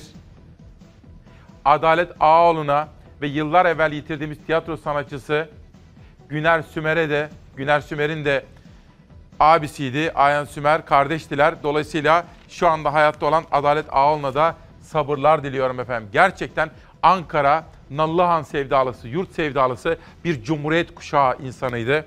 O hani eski ekol insanlardandı. Kendisine rahmet diliyorum, sevenlerine sabır diliyorum. Pencereden Sözcü gazetesine geçiyorum. Sözcü gazetesinde hangi detaylar bizi bekliyor bakalım. İmamoğlu bağış kampanyasını durduran iktidara sordu. Yardımlaşmanın kavgası olur mu? Sözcü gazetesi dün İsmail Küçükkaya ile Demokrasi Meydanı'na katılan Ekrem İmamoğlu ile ilgili haberi birinci sayfada manşet olarak değerlendirmiş. Kendilerine hem refleksleri hem de kaynağa gösterdikleri saygı nedeniyle teşekkür ediyorum efendim Sözcü gazetesi editörlerine. Çünkü Fox TV demişler, İsmail Küçükkaya demişler. Habere ve emeğe saygı göstermişler. Teşekkür ediyorum. Gazetede bir detay daha dikkatimi çekti. İki büyük usta İki ustadan çarpıcı yorumlar. Millet can derdinde kutuplaşma bitmeli. Bunu meslek büyüğümüz Uğur Dündar söylüyor. Koronavirüsle mücadele zamanda kutuplaşmanın bitmesi gerektiğinin altını çiziyor. Dün maske konusunda iktidarın uygulamalarını eleştiren Yılmaz Özdil ise bugünkü yazısında test konusundaki hataları ve çelişkileri gözler önüne sermeye gayret ediyor ve savurganlıktan da biraz bahsetsinler diyerek işte böyle bir analiz yapmış Sözcü gazetesinde. İki değerli, iki usta isimden sonra Akşam Gazetesi'ne geçiyorum. Akşam Gazetesi'nde sakın ha, sakın ha rehavet olmasın manşeti dikkatlerimizi çekiyor. Bilim Kurulu üyesi iki profesör. Birisi Profesör Alkın Kaya, diğeri Profesör Tevfik Özlü. Her ikisi de aman diyorlar, aman çok kritik bir evredeyiz. Rehavete kapılmayalım. Eğer rehavete kapılıp bu iş oldu bitti dersek ve dışarıya çıkarsak şu ana kadar gösterdiğimiz bütün çabalar heba olur gider diyorlar, uyarıyorlar efendim. Bir de hastaneler katkı payı önemli bir haber dikkatlerinize getirmek isteriz. Pandemi vakaları acil durum kapsamına alındı. Böylece özel hastaneler yeni tip koronavirüs nedeniyle hastalanıp kendilerine başvuran kişilerden para talep edemeyecek. Sağlıkta uygulama tebliğinde değişiklik yapıldı. Resmi gazetede yayımlanarak yürürlüğe girdi. Dünyayı ele geçiren koronavirüs pandemisi yeni tebliğde acil haller kapsamına alındı. Buna göre tebliğin 1'e 7 numaralı maddesinin 3. fıkrasında pandemi süresince pandemi olgularına yönelik tanı ve tedaviler acil sağlık hizmeti olarak kabul edilir ibaresi eklendi. Böylece özel hastaneler koronavirüs tedavisi gören hastalardan muayene, katılım payı veya ilave ücret isteyemeyecek. Öte yandan tedavi süresince kullanılacak ilaçlar da Sağlık Bakanlığı'nın ödeme listesine ilave edildi. Sağlık uygulama tebliğinde tanımlı ilaçlar olarak adlandırılan ilaçların kapsamına Sağlık Bakanlığı tarafından pandemi süresince hastanelerce temin edileceği bildirilen pandemi tedavisine yönelik ilaçlar ibaresi eklendi. Böylece koronavirüs tedavisinde kullanılan ilaçlar SGK'nın ödeme listesine alınmış oldu. Ayrıca koronavirüs hastalığını yenen kişilerin kanında bu hastalığı durduracak antikorların izole edilerek diğer hastaların tedavisinde kullanılması için immün plazma tedarik ve uygulama tekniği de sağlık uygulama tebliğine dahil edildi. Şimdi hazır mısınız efendim? Böyle hani nasıl deriz halk tabiriyle hap gibi bilgilere ihtiyacımız var bazen. Mesela ben soruyorum. Dün sordum. Hocam mesela ev yapımı yoğurt yiyorum. Tabii dedi tavsiye ederiz dedi. Hani böylesine bilgilere de ihtiyacımız var ama bugünlerde pek çok yerde gördüğünüz gibi çok özür diliyorum tırnak içinde şarlatanlık değil. Bilim insanlarına kulak vermemiz gerekiyor. İşte o bilim insanlarından Profesör Doktor Yeşim Eral. Hocam hoş geldiniz. Hoş bulduk. Nasılsınız? İsmail Bey teşekkür ederim. Siz nasılsınız? Sağ olun. Hocam nasıl gidiyor koronayla mücadele günlerinde? Tabii siz hastanelere her gün gidiyorsunuz, geliyorsunuz, hastaları Doğru. görüyorsunuz. Nasıl genel bir değerlendirme alabilir miyim? E, bu tabii bizim gündemimizi birdenbire çok değiştirdi. Herkesin olduğu gibi E, ve e, bu haftanın da kanser haftası olması sebebiyle de biraz da e, hastalarımız da hep merak içindeler. E, hani biz de böyle bir e, zor durumdayız. Acaba ne yapabiliriz diye hep bizlere soruyorlar. Gerçekten bu konuda da davetiniz için çok teşekkür ederim. Çünkü onlar adına e, burada hakikaten söylememiz gereken, anlatmamız gereken e, bazı bilgilerimiz var. Bize de hocam çok e, sorular geliyor. Mesela ben kanser hastasıyım, kemoterapim var. Evet. Beşinci kemoterapim. Gideyim mi? Evet. Dedim ki bunu sizlere sormak Evet. istiyorum. Peki siz mesela önce her gün gidiyorsunuz değil mi hastaneye? Evet. Peki giderken koronaya özel bir önlem alıyor musunuz kendiniz? Ne yapıyorsunuz? Ee, Ben tabii e, giderken e, toplu taşıma kullanmıyorum, kullanmamaya çalışıyorum. Bu bir Çünkü tedbir. e, kendimi korumam lazım önce, ondan sonra hastalarımı korumam lazım. Mutlaka maske takıyorum. Ee, Hastaneye gittiğimde veya oradan döndüğümde e, bütün hijyen kurallarını olduğu gibi uygulamam gerekiyor. El yıkamak biliyorsunuz 20 Hı hı. saniyenin üzerinde. Ee, İşte gelir gelmez üzerimizi başımızı çıkarıyoruz, e, kendimizi e, böyle bir temizliyoruz. Ee, El dezenfeksiyonu çok önemli gerçekten. Ee, Ve böylece ailemi de Evde nasıl hocam? Mesela ev içinde şimdi çocuğunuz Ee, var, bir çocuğunuz. Evet var var. Ee, Çok şükür e, şimdilik bu önlemlerle bir sorunla karşılaşmadık. Ee, tabii çocuklar okula gitmiyor biliyorsunuz o bir avantaj. Ee, şüpheli hastayla karşılaştığım zamanlarda tabii kendimi biraz daha çekmem gerektiği de oldu. Ee, ama e, çok şükür hepimiz iyiyiz Şimdi şimdilik.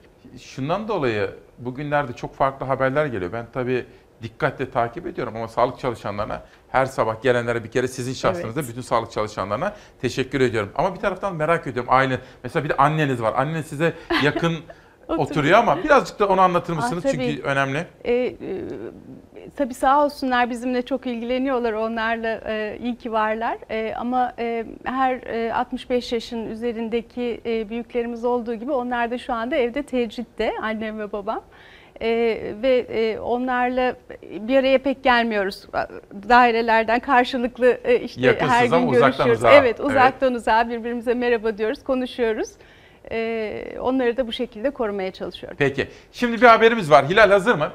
Bir bilimsel uyarı haberi ama ama dikkatle takip ediyoruz.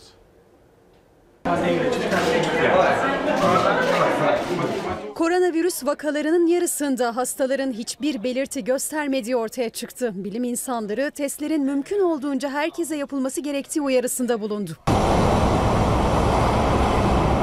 Yeni tip koronavirüs kaynaklı Covid-19 dünyada yayılarak can almaya devam ediyor. Bilim insanları virüse karşı bir yandan aşı geliştirme, bir yandan da mevcut ilaçlarla çare bulma arayışında. Amerika Birleşik Devletleri'nde yapılan bir araştırma ise dünya genelindeki vaka sayısının tespit edilenin iki katı olabileceğini ortaya koydu. Bunun nedeni hastaların yarısında taşıyıcı olmalarına rağmen hastalığın hiçbir belirtisinin görülmemesi.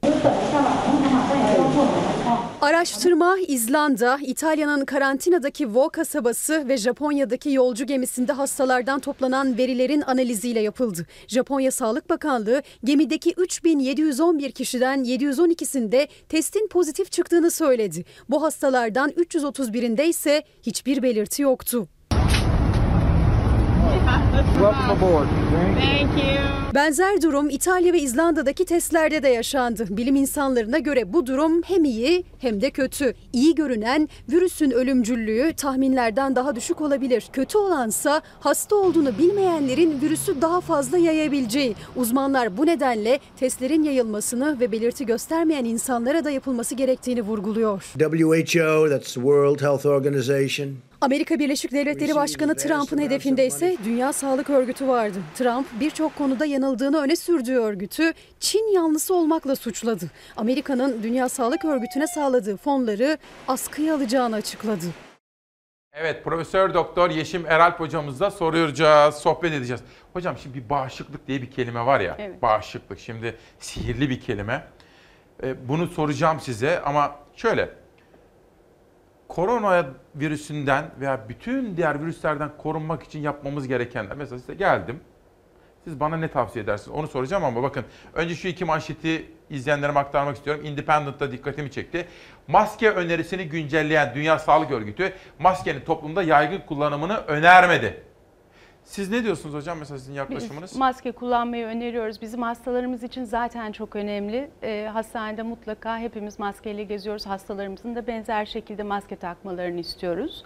Ve bunların da tabii biliyorsunuz nemlendikçe nefesimizle geçirgenlikleri de artıyor. Buna da dikkat edecek ölçüde kullanımını e, yaygınlaştırmaya çalışıyoruz. Şimdi o zaman şöyle hocam.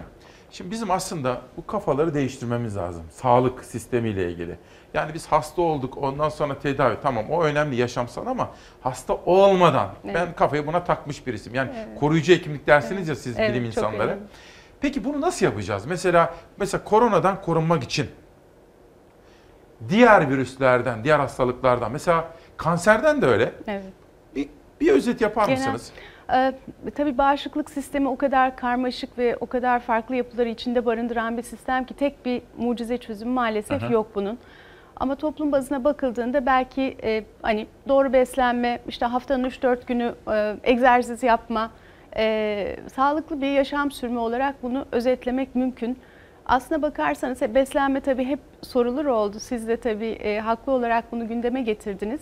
Burada da tek bir formül yok ama çok özetle hani demin o söylediğiniz hap gibi bilgiler içinde Evet.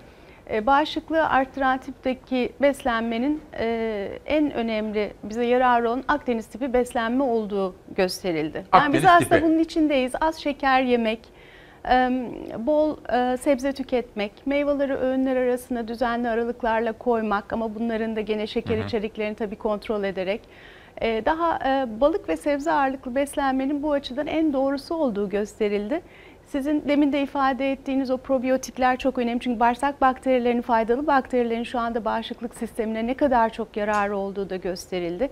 Bu amaçla e, hem şekerden az beslenme hem daha Şeker az... olmayacak aslında değil mi? Mümkün Sıfır- olduğu kadar. Sıfır şeker diyemiyoruz ama doğru şeker, doğru karbonhidratla beslenme tabii ki lazım. Ee, o da bizim... e, Ama az. e- evet az ve doğru miktarda gerekiyor.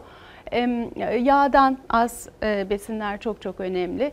E, işte evde yapılmış yoğurttan bahsettiniz. Onlar faydalı bakterileri içeren e, çok faydalı besinler. Bunları öğünlerimiz arasına ve günlük hayatımıza koyduğumuz zaman aslında başka mucize bir şey aramamıza da gerek yok. Evet. Şimdi hocam sizi biraz tanıtmak isterim. Siz aslında meme kanserinde, bütün diğer kanser türlerinde de uzmanlığı olan birisiniz. Artık sindirim sistemine özel mesela bunları sormak istediğim sorular var da bakın izleyenlerimden Serap Maraş. Evet. Niye bunu söylüyorum? İsmail Bey konuğunuza sorar mısınız? İlgili izliyoruz. Annem kanser hastası ve haftaya kemoterapimiz var. Evet. tedavi gördüğümüz hastanede maalesef Covid'den kaynaklı çok sayıda hasta var. Hı hı. Biliyoruz ve duyuyoruz. Ve maalesef çok korkuyoruz. Mesela buna ne yanıt verirsiniz hocam? Bu e, tabii çok fazla konuşulan bir konu oldu. Şunu unutmamak lazım. Dediğim gibi bu hafta kanser haftası. Evet Covid e, çok fazla sayıda hastalık getirdi ve e, maalesef ölüm oranları da e, duyuyoruz günden güne artıyor. Bizi çok üzüyor ama şöyle bir gerçek var. 2018 yılında e, yılda 18 milyon kanser hastasına tanı kondu ve bunların 9 milyonu kaybettik e, İsmail Bey. Şimdi bu oranla baktığımız zaman kanser de çok büyük bir sorun. Şimdi biz bu hastalarımızda tedavilerimizi yapmazsak eğer o zaman kanser nedeniyle hastalarımızı ileride belki çok daha bir kötü durumda e, görebiliriz. Allah bunu hiçbirimiz istemeyiz.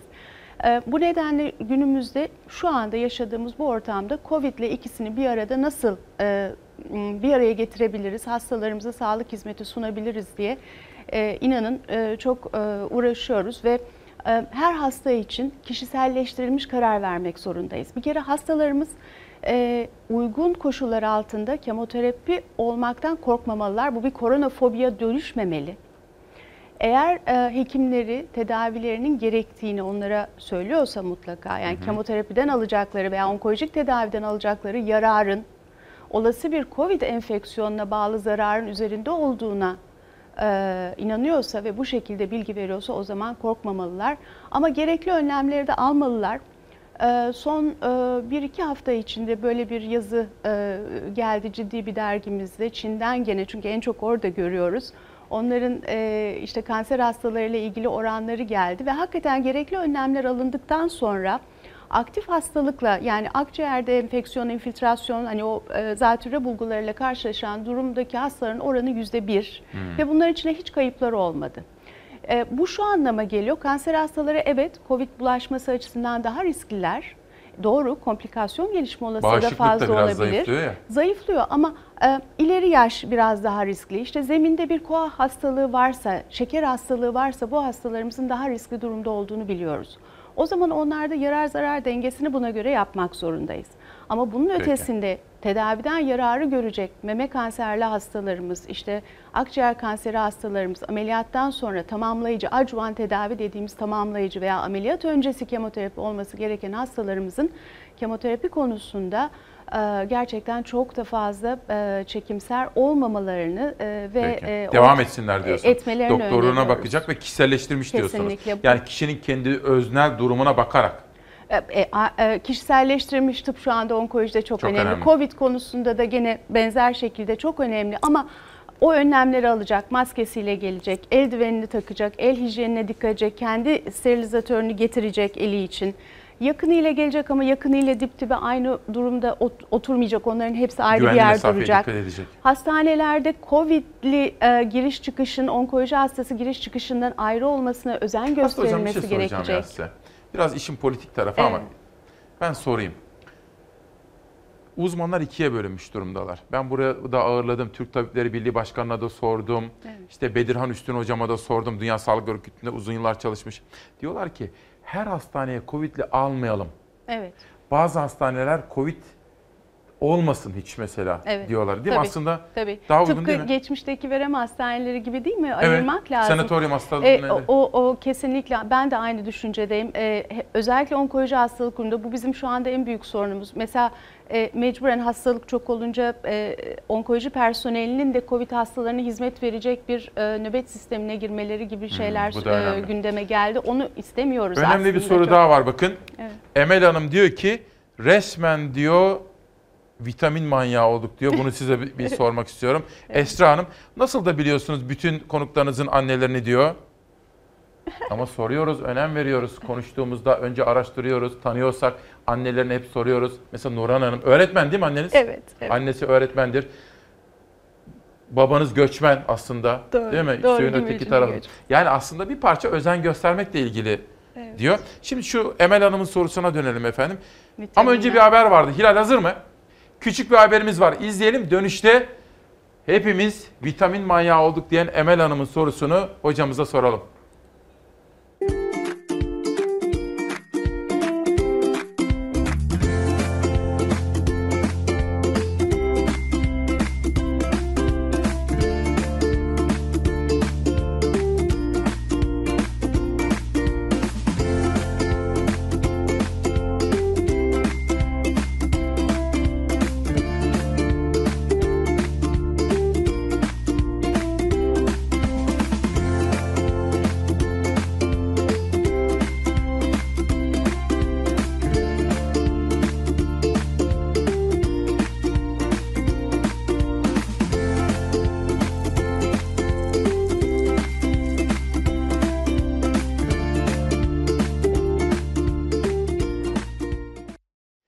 Yeşim Erak hocama soralım. Hocam aslında bu hastalık bize ne öğretti biliyor musunuz? Elimizi filan ne kadar düzgün yıkamamız gerektiğini ve bunun ne kadar aslında yaşamsal olduğunu da öğretti. Doğru, doğru. Vitaminler. Vitaminler, evet. Ee, çok yakın zamanda bir çalışma çıktı. Bu, bu kanser hastalarıyla ilgili olanı da var, olmayanı da var. Ee, olmayanından başlayalım. Çok büyük sayıda e, hasta içeren bir çalışma. E, günlük e, uygun dozda işte e, 1000 e, mikrogram kadar D vitamini. D. D vitamini, evet. Ve aynı zamanda da e, omega 3 e, vitamini e, maddesi, hani supplement olarak veriyorlar. Bir gruba veriyorlar, bir gruba vermiyorlar. Ve buradaki ana hedeflenen nokta kanser gelişimi ve e, kalp kardiyovasküler hastalıktan e, korunma. Biliyorsunuz en çok konuşulan budur ve bu iki vitamin özellikle çok öneriliyor toplumda. D vitamini ve D omega vitamini 3. ve omega 3 ve sonuçta ne oldu biliyor musunuz? Ne oldu? Hiçbir yarar çıkmadı. Her Öyle ikisi mi? içinde. Sadece D vitamininin %17 oranında kansere bağlı ölümleri azalttığı gösterilebildi. D vitamini. Evet sadece o. Omega 3'ün böyle bir şey gösterilemedi. Hocam güneşte elimi ben böyle tutuyorum. Evet. Yetmez mi? Mesela yeterince Kısmen alıyorsun. yeter ama biliyor musunuz vücutta aktifleşmiyor. Hep, bugün hepimize baksak yani herhalde 3'te 2'imizin D, D vitamini düzeyi çıkıyor. düşüktür. Ee, biz o yüzden e, hastalarımıza da kendimize de günlük pratiğimizde e, günlük D vitamini mutlaka veriyoruz. Belirli bir seviyeye ulaşana kadar eksiği C, yerine koymak C. anlamında. C vitamini sadece e, gribal bir enfeksiyon geçirirken kendimizi biraz yorgun hissettiğimizde geçici bir süre için kullanımının e, uygun Peki. olduğunu söylüyoruz. Anladım. Ama kanser hastalarında bu durum e, pek böyle değil. Kanser hastasında biraz değişik bir durum var. Şimdi orada D vitamini tabii ki yerine koymak çok çok önemli. C veremiyorsunuz kanser hastalarına Hayır. aslında. A, C, E, e, e, antioksidan vitaminler. Kemoterapi öncesinde ve sırasında kullanılan B12 vitamini, koenzim Q10 ve demir e, eklerinin e, zararı olduğu gösterildi. Yaşamsal zararı var. Benzer şekilde sağlıklı birey sigara içiyorsunuz. A vitamini eğer alıyorsanız yüksek dozda akciğer kanseri riskinizi arttırabiliyorsunuz. Dolayısıyla e, b- bu e, toplumda gerçekten vitaminlerin bu kadar çok kullanılıyor olması, konuşuluyor olması e, bence e, konuşuluyor olmasına bir zarar yok ama çok kullanılıyor Şöyle olması sorayım ben. doğru değil. Söylediklerinizden doğru anlamış mıyım?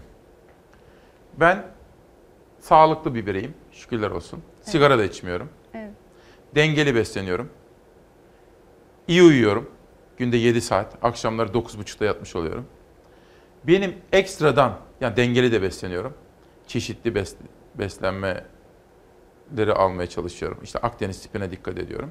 Benim başka bir vitamin almama ihtiyaç, ihtiyaç var mı? Hayır gerek yok. Eğer yeter bir emilim sorununuz yoksa mide bağırsak sisteminde hiçbir şey almanıza gerek yok.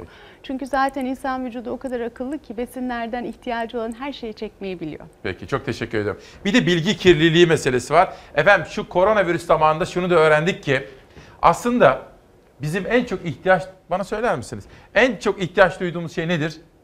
Güvenmek. Karşımızdakine güvenmek istiyoruz ve güvenilir bilimsel bilgiye ihtiyacımız var. Hani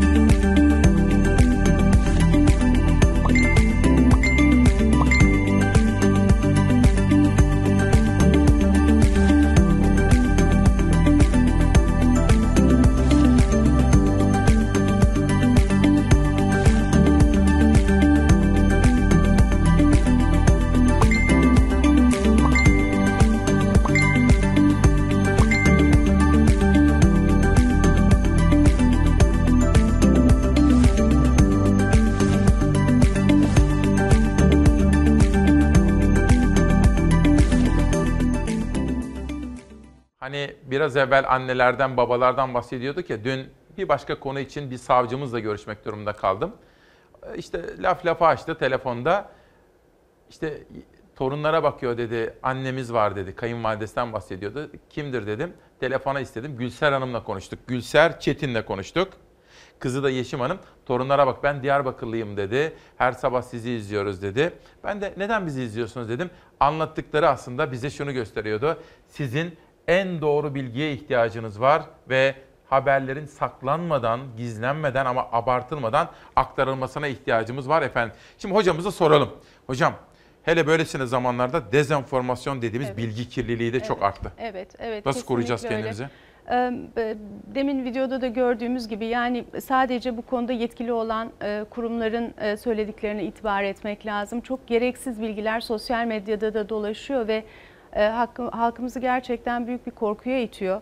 E, Bunlardan bir tanesi demin biraz üzerine e, değindik ama e, bu işte kemoterapi kesinlikle olmamalı. Covid e, çok zarar verir konusu e, hastalarımıza ve çok zarar verdi aslında. Ee, ve e, bu nedenle de e, onlarla konuşurken bu konuyu e, tekrar tekrar gündeme getiriyoruz. Lütfen hekimleriyle e, bu konuyu e, konuşarak karar versinler. Tek başlarına sadece sosyal medya üzerinden e, karar vermesinler Peki. istiyoruz. Hocam bir de hasta yakın olmak var. Şimdi Evet. diyelim bir kanser hastası. Şimdi benim babam çok genç yaşta kanserden kaybettik. Ben onun işte doktor dedi ki iki yıl ömrü var dedi. O geç kalınmıştı o zaman. Çok sigara kullanıyordu. Şimdi e, o gün bugündür kanser hastalarının yakınları yer- yerine kendimi koyarım. Ya da bir yakınım mesela babasını Alzheimer'dan kaybetti. Uzun yıllar ona nasıl bebek gibi baktığını bildiğim için hasta yakını olmak diye bir şey var. Dolayısıyla ben her sabah normal sezonda 7.15'te başlarken ve şimdi okullar tatil 7.45'te başlıyoruz. Günaydın derken önce o hastalara, doktorlara, hasta bakıcı hemşire ve refakatçilerine yani hasta yakınlarına seslenmeyi, onlara bir moral vermeyi, bilimsel bilgi vermeyi çok önemsiyorum. Hilal hazır mı? Bir bandımız vardı. İzleyelim ve hocamıza soralım efendim.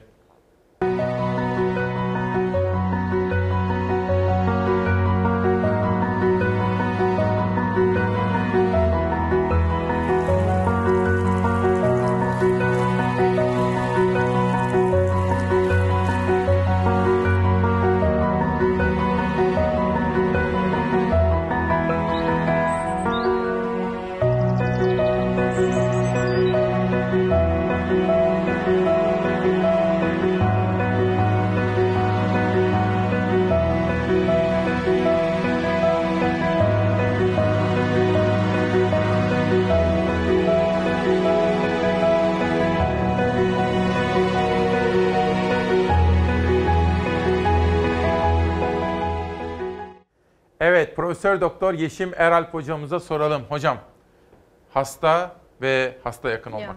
Evet, o kadar güzel bir konuya değindiniz ki onu e, hastalarımız tabii çok zor durumdalar ve biz de el birliğiyle e, onu hastayı merkeze koyarak hasta yakınlarıyla beraber onların e, şifa olması için elimizden geleni yapıyoruz. Ama burada sizin de değindiğiniz gibi hasta yakını olmak ayrı bir şey. E, çok zor durumdalar. Onlara kesinlikle destek olmak ve yardımcı olmak lazım. Ee, Covid sürecinde üzerlerine belki biraz daha yük biniyor. Çünkü bu sefer bir de e, onların e, hijyeninden de sorumlu oluyorlar. İyi beslenmeden zaten sorumlular. e, Daha da dikkat etmek zorundalar. Ee, ve e, onları da tabii ki hastalarımızda olduğu gibi hasta yakınlarının bilgilendirilmesi de e, bu e, süreçte çok önemli. Siz mesela hocam doğrudan neyse söylüyor musunuz? Yani sizin tarzınız nedir?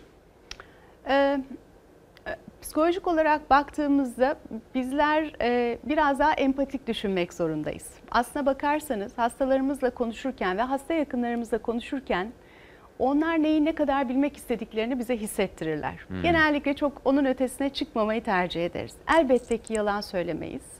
Tabii ki doğru bilgileri aktarırız. Ee, ama hiçbir zaman bunu çok acıtıcı şekilde veya çok da pembe bir şekilde Söyleyiş yansıtmayı dikkat istemeyiz. Peki. Evet, evet doğru. Hocam şimdi son soru. Koronavirüs tedavi edilen bir hastalık. İşte her gün biz iyi olanları da gösteriyoruz. Doğru. Tabii çok ileri yaşta ve çok hastalığınız varsa vesaire vesaire. Şimdi onları çok detaya da girmeyeceğim ama kanseri sormak istiyorum. Şimdi 2020 yılı Nisan ayındayız ve teknoloji çok gelişti, tıp çok ilerledi. Son olarak size kanserle mücadelede geldiğimiz noktayı sormak isterim. Yeni teknolojiler, yeni arayışlar, multidisipliner dediğimiz farklı disiplinler arası işbirliği. Bununla Tabii tamamlayalım. Çok e, giderek de önemi arttı bu yaklaşımın e, gerçekten. E, son yıllarda bilimin ne kadar öne çıktığını görüyoruz. Bu çok sevindirici. Gerçekten teknolojideki, bilimdeki ilerlemeler bizi farklı noktalara getirdi. Bugün kanserden ölümlerde hemen hemen %25-30'lara varan oranda azalma sağlamış durumdayız. Erken tabii tabii ki bunun içinde var ama doğru tedavi de var. Hı hı. Ee, özellikle kanserin genetik şifresinin belirlenmesi, bunlara yönelik hedefli tedaviler ve şimdi son yıllardaki en büyük buluş immünoterapiler bize bu yararı getirdi.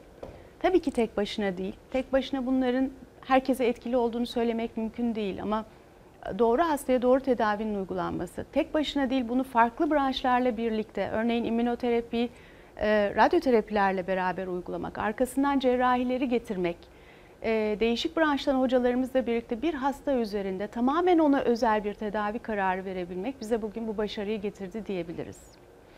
Çok teşekkür ediyorum. Ben Son olarak söylemek istediğiniz bir şey varsa hocam işte hazır Türkiye'de bizi izliyor. Bir kere sakin tavrınızla, bilimsel bilgi verme üslubunuzla çok faydalı bilgiler verdiniz. Ben çok şey öğrendim her zamanki gibi. Dilerim izleyenlerimiz de öğrenmiştir. Son olarak bir mesajınız varsa onu da alıp sizi uğurlamak isterim. Bugün de sizin şahsınızda bütün doktorlarımıza teşekkür ediyorum hocam. Ben çok teşekkür ederim burada beni ağırladığınız için. Sağlıkta şu anda tabii çok önemli bir dönem yaşıyoruz. Hekim arkadaşlarımız özellikle ön safhada mücadele edenler Covid ile ilgili çok büyük bir savaş veriyorlar. Onlara tabii ki şükran duyuyoruz ama bir diğer bir de e, çok da görünmeyen e, yardımcı sağlık personelimiz var. Hemşire arkadaşlarımız, diğer yardımcı personellerimiz onlar da canla başla çalışıyorlar. E, herkes el birliğiyle bu e, yangından bir şekilde sağlıklı kurtulmak e, yolunun e, arayışları içinde. Umarım e, kısa sürede bundan kurtulabiliriz. Ne yapabiliriz hocam? Mesela sağlık çalışanları için şimdi biz vatandaşız. Mesela dün beni Adnan Boynukara diye bir arkadaşım aradı. İşte 500 tane pide yaptırmışlar. Yapanı adını verme dedi. Evet. Şehir hastanesine Evet, yollamışlar. evet. İzmir'den Ya. işte bizim Hakan Tartan, Aynur Tartan dedi ki biz de işte üniversite hastanesine götürüyoruz. Ya küçük küçük herkes bir Küçük şey yapmak istiyor. Ne yapabiliriz mesela? Sizce? Doğru ve evet yani e, onlara küçük hayatlarına minik dokunuşlar çok önemli. Gerçekten aslında hiçbir beklentileri yok bunu Bir teşekkür e, yapanların. belki, ha? Tek bir teşekkür. İşte e, küçük böyle dediğiniz gibi basit e, minik minik e, Jestler. jestler, e, onlar için yeterli bir teşekkür. Bir çiçek belki fazla Çok teşekkür ediyorum hocam. Sağ olun. İyi ki sizler bilim insanları, bilim kadınları varsanız sağ olun, eksik olmayın. Çok teşekkür ediyorum. Ben teşekkür Sağ olun ederim. efendim. İyi yayınlar. Şimdi yurdumuzdan korona manzaraları çok renkli, önemli, dikkat çekici bir haber.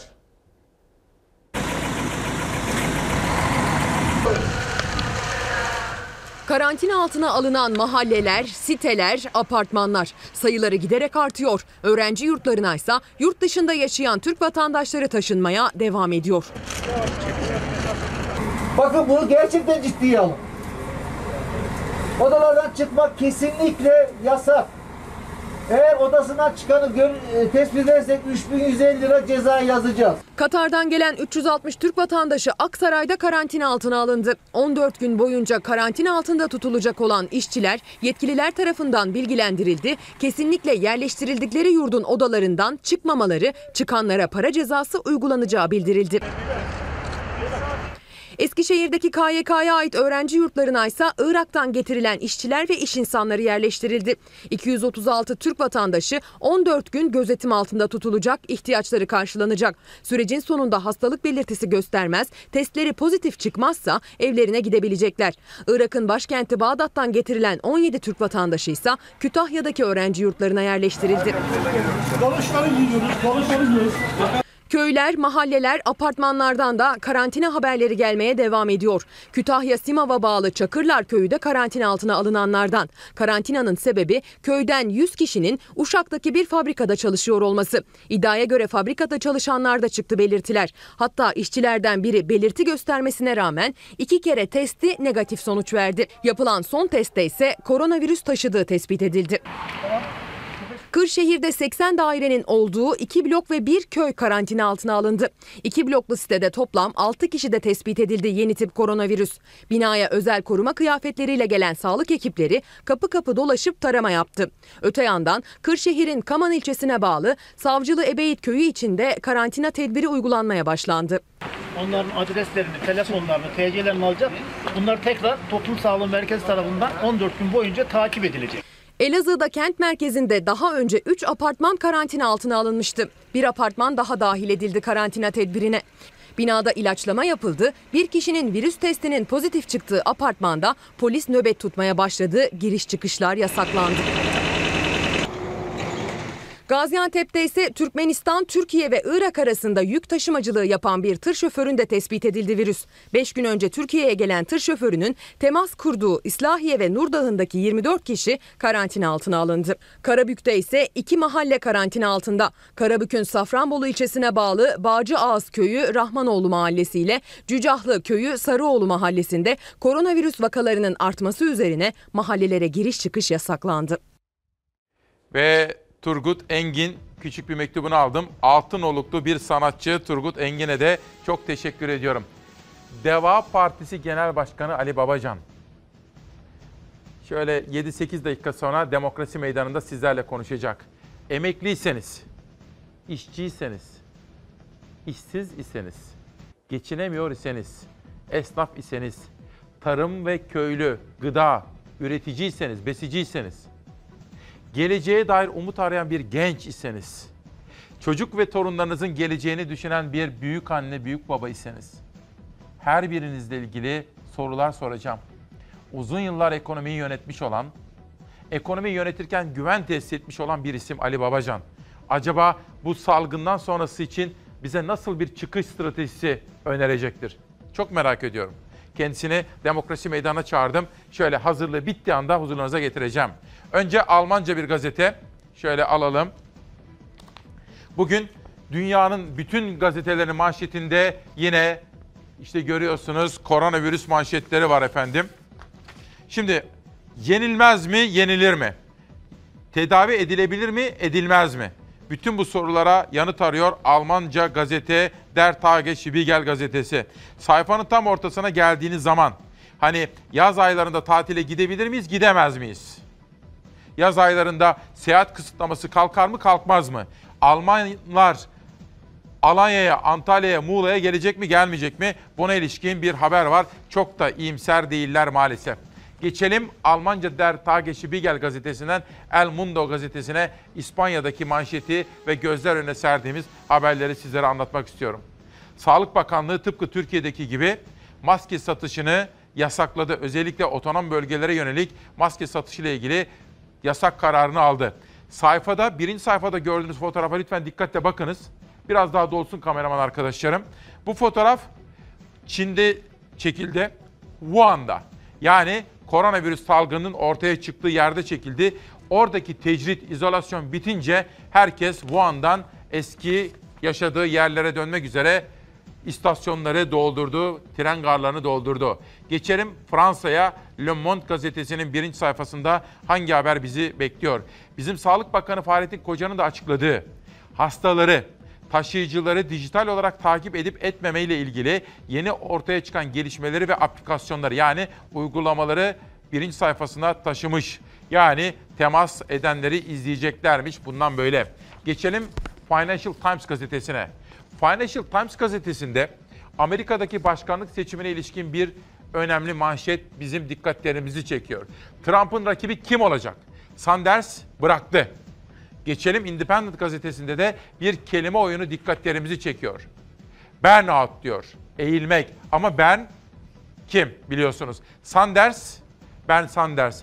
O çekilince acaba Trump'ın karşısında Kasım ayında yapılacak seçimde kim olacak diyeceğim ama %99.99 Joe Biden olacak. I am announcing the suspension of my campaign. Kampanyası heyecan uyandırmış, Trump'ın karşısında yarışma ihtimali belirmişti. Anketlerde sonuçlar istediği gibi gelmeyince Bernie Sanders adaylık kampanyasını askıya aldığını duyurdu. Victory is virtually impossible. Amerika'nın uzun yıllar sonra büyük heyecan uyandıran sosyalist başkan aday adayıydı Bernie Sanders. 2016 seçimlerinde yarışta Hillary Clinton'a yenildi. Demokratların adayı Clinton oldu. Başkanlık seçimini ise Cumhuriyetçi Trump kazandı. 2016 yenilgisinden sonra Demokratlar cephesinde Bernie Sanders rüzgarı esmeye başladı. Bir grup demokrat yarışa Bernie ile girilse kazanılabileceğini savundu. 2020 seçimleri için aday adaylığını duyurdu Bernie Sanders. Then together, standing united, we will go forward to defeat Donald Trump, the most dangerous president in modern American history. Kasım ayında gerçekleşecek seçimlerde Cumhuriyetçilerin adayı Başkan Trump, Demokratlarda ise önceleri aday enflasyonu vardı. Ancak zamanla adaylar geri çekildi. Yarışta son olarak en güçlü iki isim kaldı. Bernie Sanders ve Obama döneminin başkan yardımcısı Joe Biden. I wish I could give you better news, but I think you know the truth. Demokratlarda eyalet oylamaları ve anketler sürerken istediği sonucu alamadı Sanders ve dün internette yayınladığı bir videoyla adaylıktan çekildiğini duyurdu. I am announcing the suspension of my campaign. Please know that I do not make this decision lightly. In fact, it has been a very difficult and painful decision. Bernie Sanders'ın çekilmesiyle eski Amerika Başkan Yardımcısı Joe Biden'ın Demokrat Parti'nin başkan adayı olmasına kesin gözüyle bakılıyor. Şimdi bir arkadaşım var Gökhan Bey fakat bu sorunun televizyon ekranlarında tartışılmasını uygun bulmuyorum. Bir sorusu var Gökhan Bey. Aldım mesajınızı anlıyorum sizi ama bu soruyu burada aktaramam efendim. Belki özelden size bir şeyler yazabilirim bu konuda efendim. Bir arkadaşım yazmıştı fakat bugün o konuk şimdi Ali Babacan'ı da ağırlayacağız. Dolayısıyla hafta sonunda Gülbin Tosun Gülbin Tosun kardeşimin sunduğu cumartesi günkü ana haber bültenimizdeki bir haber dikkatini çekmişti bir arkadaşımın. O da zaten Gülbin Tosun'la hafta sonunda yapılan Fox ana haberde yine bütün programlar içerisinde en çok izlenen program olmuştu. Ama arkadaşıma söz verdim fakat şimdi yerine getiremeyeceğim. Yarın için çalışacağıma söz veriyorum. Bugün tabii heyecanlı, yoğun sabahlardan biri beni anlayışla karşılayacaktır arkadaşım. Bülent Hakan Altuncu, Cahiliye Devrinden Enstantaneler, bir gazeteci kitabı yeni çıktı. İmzalı olarak bana geldi. Yazara teşekkür ediyorum. Henüz okuduğum kitaplardan değil. Nezih Varcan, Anadolu Üniversitesi'nde Bir Ömür Anılar Düşünceler. Bu kitap da henüz okuduğum kitaplardan değil ama bunlar bana geldi imzalı olarak. Sizlere peşin peşin şöyle bir en azından tanıtmak istedim. İzmir gazetesiyle başlıyorum bu sabah. Ciddiye alın artık diyor. Sağlık Bakanı Fahrettin Koca'nın yayınladığı haritalar özellikle İzmir'de daha da dikkatli olunması gerektiğini gözler önüne serdi. Uzmanlardan görüşler almış Fatih Şendil ve bunu birinci sayfada aktarmış. Hakimiyet nerededir? Esnafın ışığı sönmesin. Mersin Esnaf ve Sanatkar Odaları Birliği 12 maddelik öneri paketi sundu. Deva Partisi lideri Sayın Ali Babacan'a da bunu soracağım. Esnaf için ne yapılabilir? Bu soruyu da kendisine yönelteceğim. Birkaç dakika sonra huzurlarınızda olacak. Geçelim hakimiyete. Bu kez Elazığ'dayım. Sabah kendisine gelen müşteriye ben siftah yaptım ama yan komşum halen siftah yapmadı. Alışverişi komşumdan yaparsanız daha iyi olur. Esnaf kardeşliği Vali Kaldırım'ın girişimleriyle yeniden hayat buldu. Şimdi değilse ne zaman diyor. Şimdi kardeşlik zamanı bir manşette. Ve bir saniye bir tohum haberi gördüm. Bir geri gelebilir misiniz? Milletvekili Erol tohum desteğine Elazığ'da ekleyin. Tarım ve Orman Bakanlığı'nın bitkisel üretimin geliştirilmesi programı projesi kapsamında belirlenen 21 ilde üreticilere sertifikalı tohumların %75'ini hibe ederek başladı. Bu iller arasında Elazığ'ın olmayışını CHP Elazığ Milletvekili Gürsel Erol eleştirmiş ve Tarım Bakanlığı'na çağrıda bulunmuş efendim. Orada Olay Gazetesi Hayat durdu. Zor durumdayız. Ordu Esnaf ve Sanatkar Odaları Birlik Başkanı Akyürek'in sözleri Ordu olayda manşette. Geçelim Gaziantep'e. Gaziantep gazetesi hazineden karşılansın. Koronavirüs salgın nedeniyle çalışma hayatı büyük darbe aldı. Sanayiciler üretimi devam ettirmek için büyük özveri ve fedakarlıkta bulunurken hükümetten enerji konusunda destek istiyor. İşte bu soruyu da ben Deva Partisi lideri Ali Babacan'a soracağım. Nasıl bir destek sağlanabilir sanayiciler için? Adana'ya geliyorum. 5 Ocak gazetesi tam teşekküllü hastaneyi aratmayacak diyor. Adana Büyükşehir Türkiye'de bir ilki gerçekleştirdi. Koronavirüsle mücadele için Adana Büyükşehir Belediyesi Sahra Hastanesi kurdu diyor. Murat Geyen'in manşeti ve Sefa kardeşim de imza atmış habere. Kütahya gazetesi suya indirim geliyor. Koronavirüs tedbirleri kapsamında yapılan çalışmaları değerlendiren Belediye Başkanı Alim Işık bu süreçte suyun çok önemli olduğunu belirtti ve suya indirim geldi, geliyor diyor efendim. Geçelim Tercüman Gazetesi'ne. Kütahya Belediye Başkanı MHP'den seçildi. Uzun yıllar AK Parti %70'lerde oy alıyordu. Fakat bu defa en son yapılan seçimde MHP'li Alim Işık bir akademisyendir. MHP'ye belediye başkanlığını kazandırdı. Anadolu'ya tercüman Çankırı, sağlıkta şiddet yasa teklifi AKP ve MHP'nin oylarıyla reddedildi diyor. Bir de 23 Şubat'a bakalım. Geçelim. Maskeli ve eldivenli Yeni Dünya Ardahan gazetesinde de koronavirüs döneminde meydana gelen gelişmeler. Sür manşeti çıktığımız zaman maskeli beşler Ardahan'da. Tüm dünyayı kasıp kavuran yeni tip koronavirüs COVID-19 salgını nedeniyle 65 yaş ve üstüyle kronik rahatsızlığı bulunan vatandaşlara sokağa çıkma yasağı getirilirken daha sonra 20 yaş ve altı içinde yasak getirildi. Fakat bankanın öndeki kuyruğa dikkat ederseniz Ardahan'da sosyal mesafeye dikkat edildiğine dair bir haber, detay dikkatimizi çekti efendim. Hepimiz bu kurallara harfiyen uyalım diyorum. Günün en renkli haberi. Türkiye'mizin koronayla imtihanı. Haber ve görüntüler çok çarpıcı. Haberi izleyeceksiniz. Dönüşte bizi karşılıklı iki kişi göreceksiniz. Ali Babacan'la birlikte işte yayınımıza, sohbetimize başlayacağız. Yasağa rağmen bir atölyede gizli gizli vatandaşın saçını kesiyordu. Polis suçüstü yakaladığı berberi gözaltına alıp karakola götürdü. Makaslarına da el koydu. Çıkar elini. Çıkar. İşte şahıs. Tıraşlasak değil mi beyler?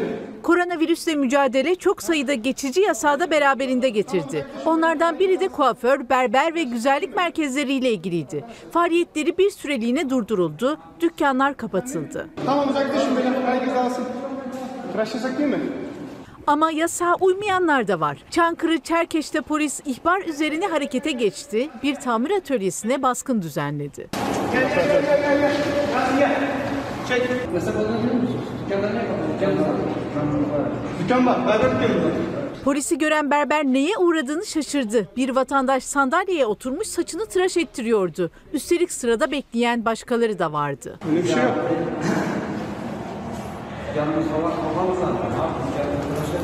Yasak.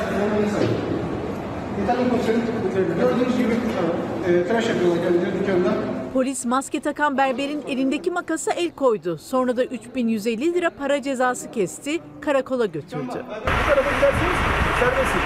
Tamam. Bir günde kurtardınız. İşini hallediyorsun direkt eve gidiyorsun. Tamam abi. Sokaklarda da denetim sürdü. Bolu'da iki cadde kapatıldı. 8 kişiye toplam 24.150 lira para cezası kesildi. Bu cadde yasak. Amacı olmayan, çalışmayan, iş olmayan insanlar bu caddede gezmeyecek. Adana'da bir vatandaş maske takmamak için türlü bahaneler üretti. Ağzındaki şeyle ben olacağı inanmıyorum. Rabbim bana böyle bir vücut vermiş. Ben direncim müsait. Ben 55 yaşındayım. Bunlar boş şeyler ya.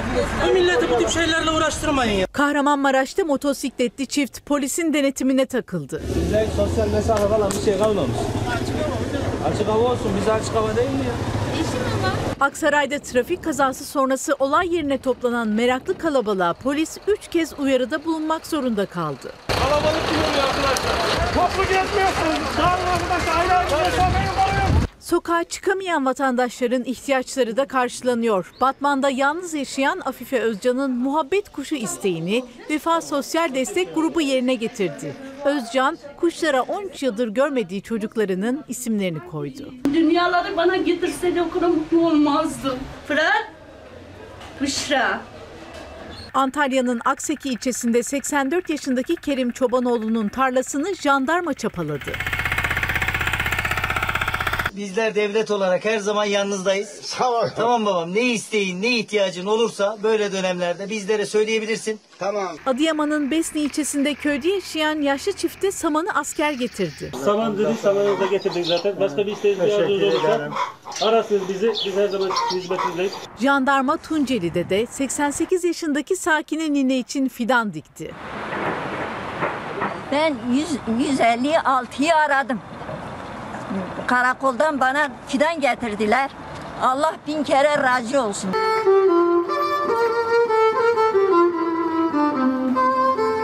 Bursa'da keman sanatçısı balkonundan mahalleye mini konser verdi.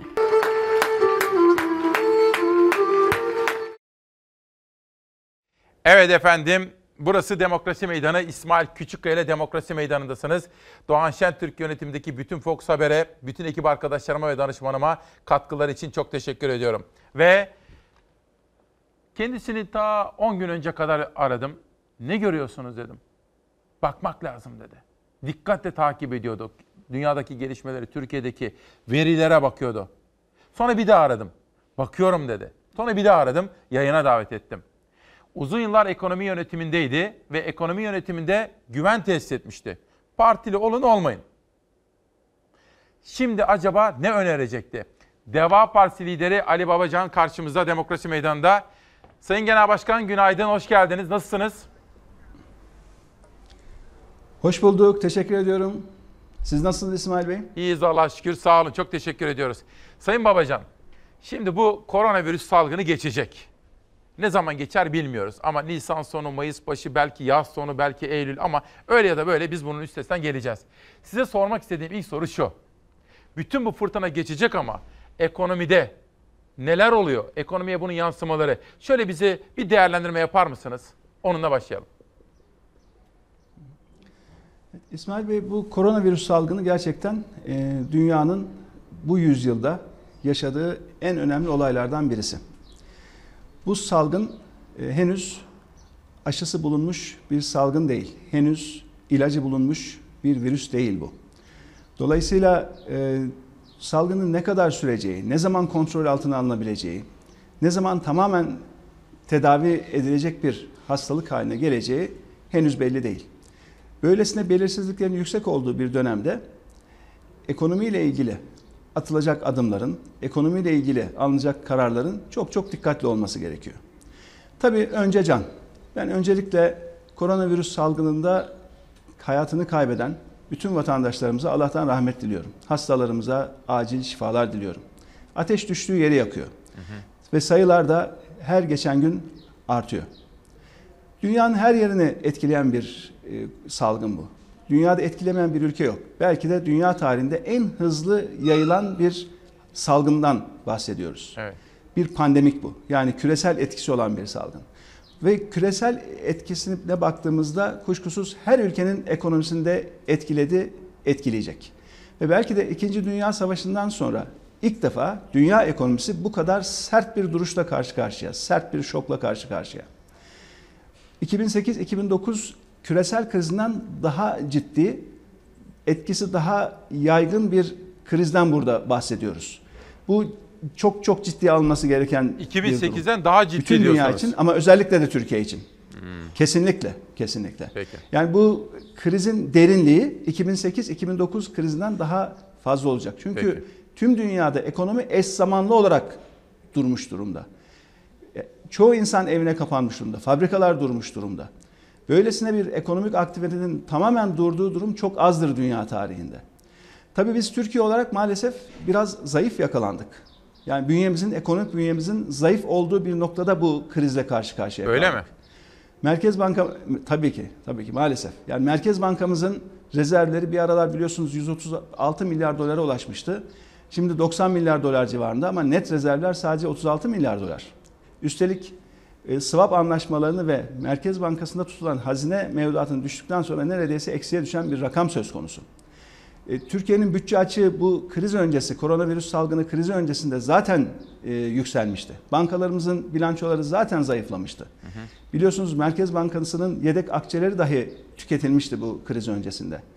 Dolayısıyla maalesef zayıf bir noktada yakalandık. Ama bu her şeyin sonu değil. Bakın dünyadaki bütün ekonomik krizler gelir geçer. Evet. Bir gün geçer, düzelir. Ee, bütün salgınlar, bütün salgınlar dünya tarihine baktığınız zaman bütün pandemikler bir gün gelir geçer. Ama önemli olan bu krizi en az hasarla atlatabilmek, en az zararla atlatabilmek.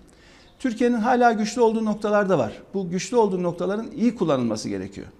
Ve e, Türkiye'nin o güçlü olduğu noktalara sağlam basıp oralardan kararlar alınıp hareket edilmesi Nedir gerekiyor. onlar? Nedir Çözümsüz onlar Sayın hiçbir sorun Babacan? yok. Güçlü olduğumuz şeyler Şimdi, neler? e, e, Türkiye'nin en önemli gücü şu anda kamu borcunun düşük olması. Bu o kadar büyük bir avantaj sağlıyor Türkiye'ye. Biliyorsunuz biz 2002'de devraldığımızda kamu borcunun milli gelir oranı %74'tü. Bunu ta %28'e kadar indirdik. Bugünlerde 35-36 civarında tekrar yükselmeye başladı. Ama yine de bu dünya ortalamasına göre düşük bir oran. Bu kullanılması gereken bir alan Türkiye için. Ama öte yandan baktığımızda hangi ekonomik tedbirden söz edersek edelim işin başında güven var. Güven, var. güven olmadan ne yaparsanız yapın ekonomik krizin çözülmesi mümkün değildir. İlgili kurumlara güven, yöneticilere güven. Güven olmadıktan sonra hiçbir krizin atlatılması mümkün değildir. Dolayısıyla Türkiye'nin en öncelikli ihtiyacı şu anda güven ortamıdır. Güven ortamı sağlanmadan Türkiye'nin ekonomik sorunlarıyla baş etmesi mümkün olmayacaktır. Tabii ekonomik sorunlar diyoruz ama bunu evinde oturan, hani geliri yerinde olan aileler için belki konuşmak daha kolay. Mesela Ama efendim günlük kazananlar var ya Sayın Babacan siz öteden beri ekonominin başındayken de şun, şununla mücadele ederdiniz. Kayıt dışını azaltalım. Şimdi çoğu kayıt dışı da olsa ama günlük hayatı çeviren, günlük çalışıp günlük yiyenler var. Şimdi onlar aç mı kalacaklar? Ne yapacağız mesela? Şimdi şöyle e, İsmail Bey, bizim e, nüfusumuza baktığımız zaman, yani 82 milyonluk nüfusumuza baktığımız zaman, bu nüfusun yaklaşık 27 milyonu e, devletin e, emekli devletin verdiği emekli maaşlarıyla ya da devlette çalışanlardan oluşuyor. 27 milyon. Ancak tam 55 milyon evet 50 yani devletten direkt maaş alan ve o maaş alanlara bağlı yaşayan onların aileleri etrafı. Ama 55 milyon vatandaşımızın devletten tek bir kuruş geliri yok. 55 milyon insanımız tamamen kendi bileğinin gücüyle, alnının teriyle hayatını e, sağlıyor.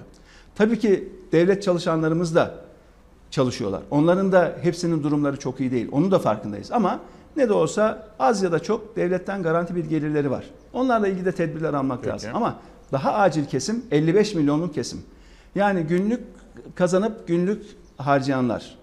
Ya da kendi diyelim ki elektrik tesisatı tamircisi ya da bir küçük esnaf ya da bir kobi, yemiyeciler, tarım işçileri. Asıl acil müdahale gerektiren kesim o kesim şu anda. Ve hani evinde kal diyoruz insanlara ama ya evine evinden çıkıp da eğer günlük ekmek parasını kazanamazsa, evine ekmek götüremezse, ailesini geçindiremezse insanlar nasıl evinde kal diyeceğiz. Dolayısıyla en acil tedbir alınması gereken kesim e, devletten herhangi bir geliri olmayan kesim. Sizin de bahsettiğiniz gibi yaklaşık 9 milyon insanımız da çalışıyor, işim var diyor fakat Evet. kayıt dışı çalışıyor. Kayıt dışı çalışanlarla ilgili de bugüne kadar açıklanan ne kısa çalışma ödeneği, ne işsizlik sigortası bunların hiçbirisi kayıt dışı çalışanlara uygulanabilecek e, yöntemler değil. Bu 9 milyon insan ki bu söylediğim rakam TÜİK verisidir. Yani TÜİK'in 2019 Aralık'ta açıkladığı rakamdır. Bu 9 milyon e, insanın hiçbir yerde kaydı yok ama çalışıyorlar. Türkiye'de şu anda en büyük sorun işsizlik, en büyük sorun gelirsizlik, en büyük sorun sosyal korumanın olmadığı kesimler. Dolayısıyla yapılacak ne varsa acilen o kesimler için yapılması gerekiyor. Küçük işletmeler. Bunların hayatiyetini kaybetmesi çok hızlı olur, çok kolay olur. Küçük işletmelerle ilgili tedbirlerin çok acil olması lazım. Bürokrasiye boğulmaması lazım. Bunlara gerekli yardımların, desteklerin derhal ulaştırılması lazım. Tabii ki bütün bu bahsettiklerim kaynak gerektiriyor. Devlet nereden nasıl kaynak sağlayabilir vatandaşlarına diye baktığımızda devlet alacaklarından vazgeçebilir. Tamamen vazgeçebilir. Devlet alacaklarını erteleyebilir.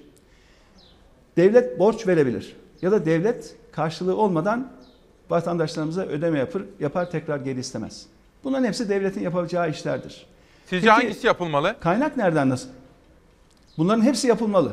Yani Hepsi, şu anda şu anda elde ne var ne yoksa eldeki bütün cephane bütün cephane kullanılmalı ve acilen kullanılmalı. Tamam. Bir gün dahi gecikmenin ileride zararı çok büyük olur.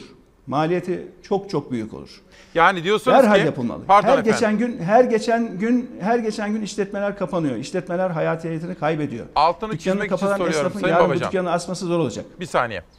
Altını çizmek için soruyorum. Siz siz diyorsunuz ki gün o gün gerek doğrudan vatandaşa para vermek, gerek devletin alacaklarını ertelemek gibi bütün seçenekler kullanılmalı diyorsunuz değil mi şu anda?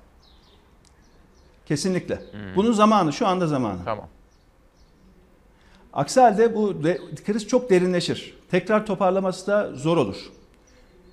E, şu anda diğer ülkelere baktığımız zaman ülkelerin açıkladıkları tedbir paketleri milli gelirlerine oranla çok yüksek. Yani burada yüzde 10, 15, 20 gibi rakamlardan bahsediyoruz milli gelire oranla.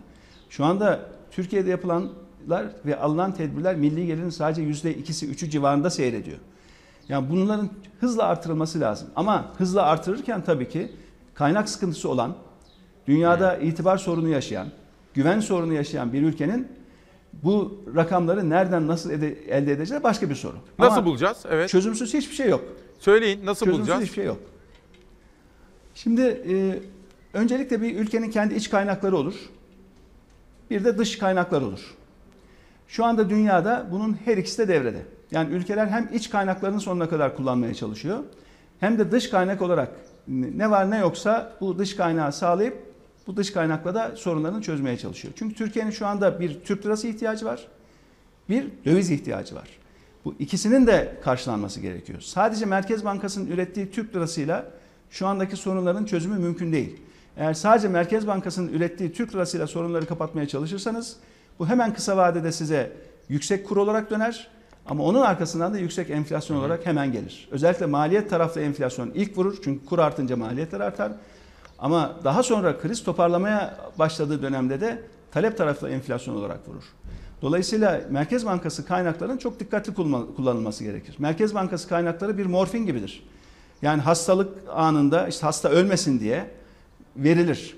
Ama bunu eğer alışkanlık haline getirirse uyuşturucu etkisi yapar ve ekonomiye uzun vadede çok çok zarar verir. Dolayısıyla son dönemlerde Merkez Bankası'nın atmış olduğu adımlar doğru adımlardır.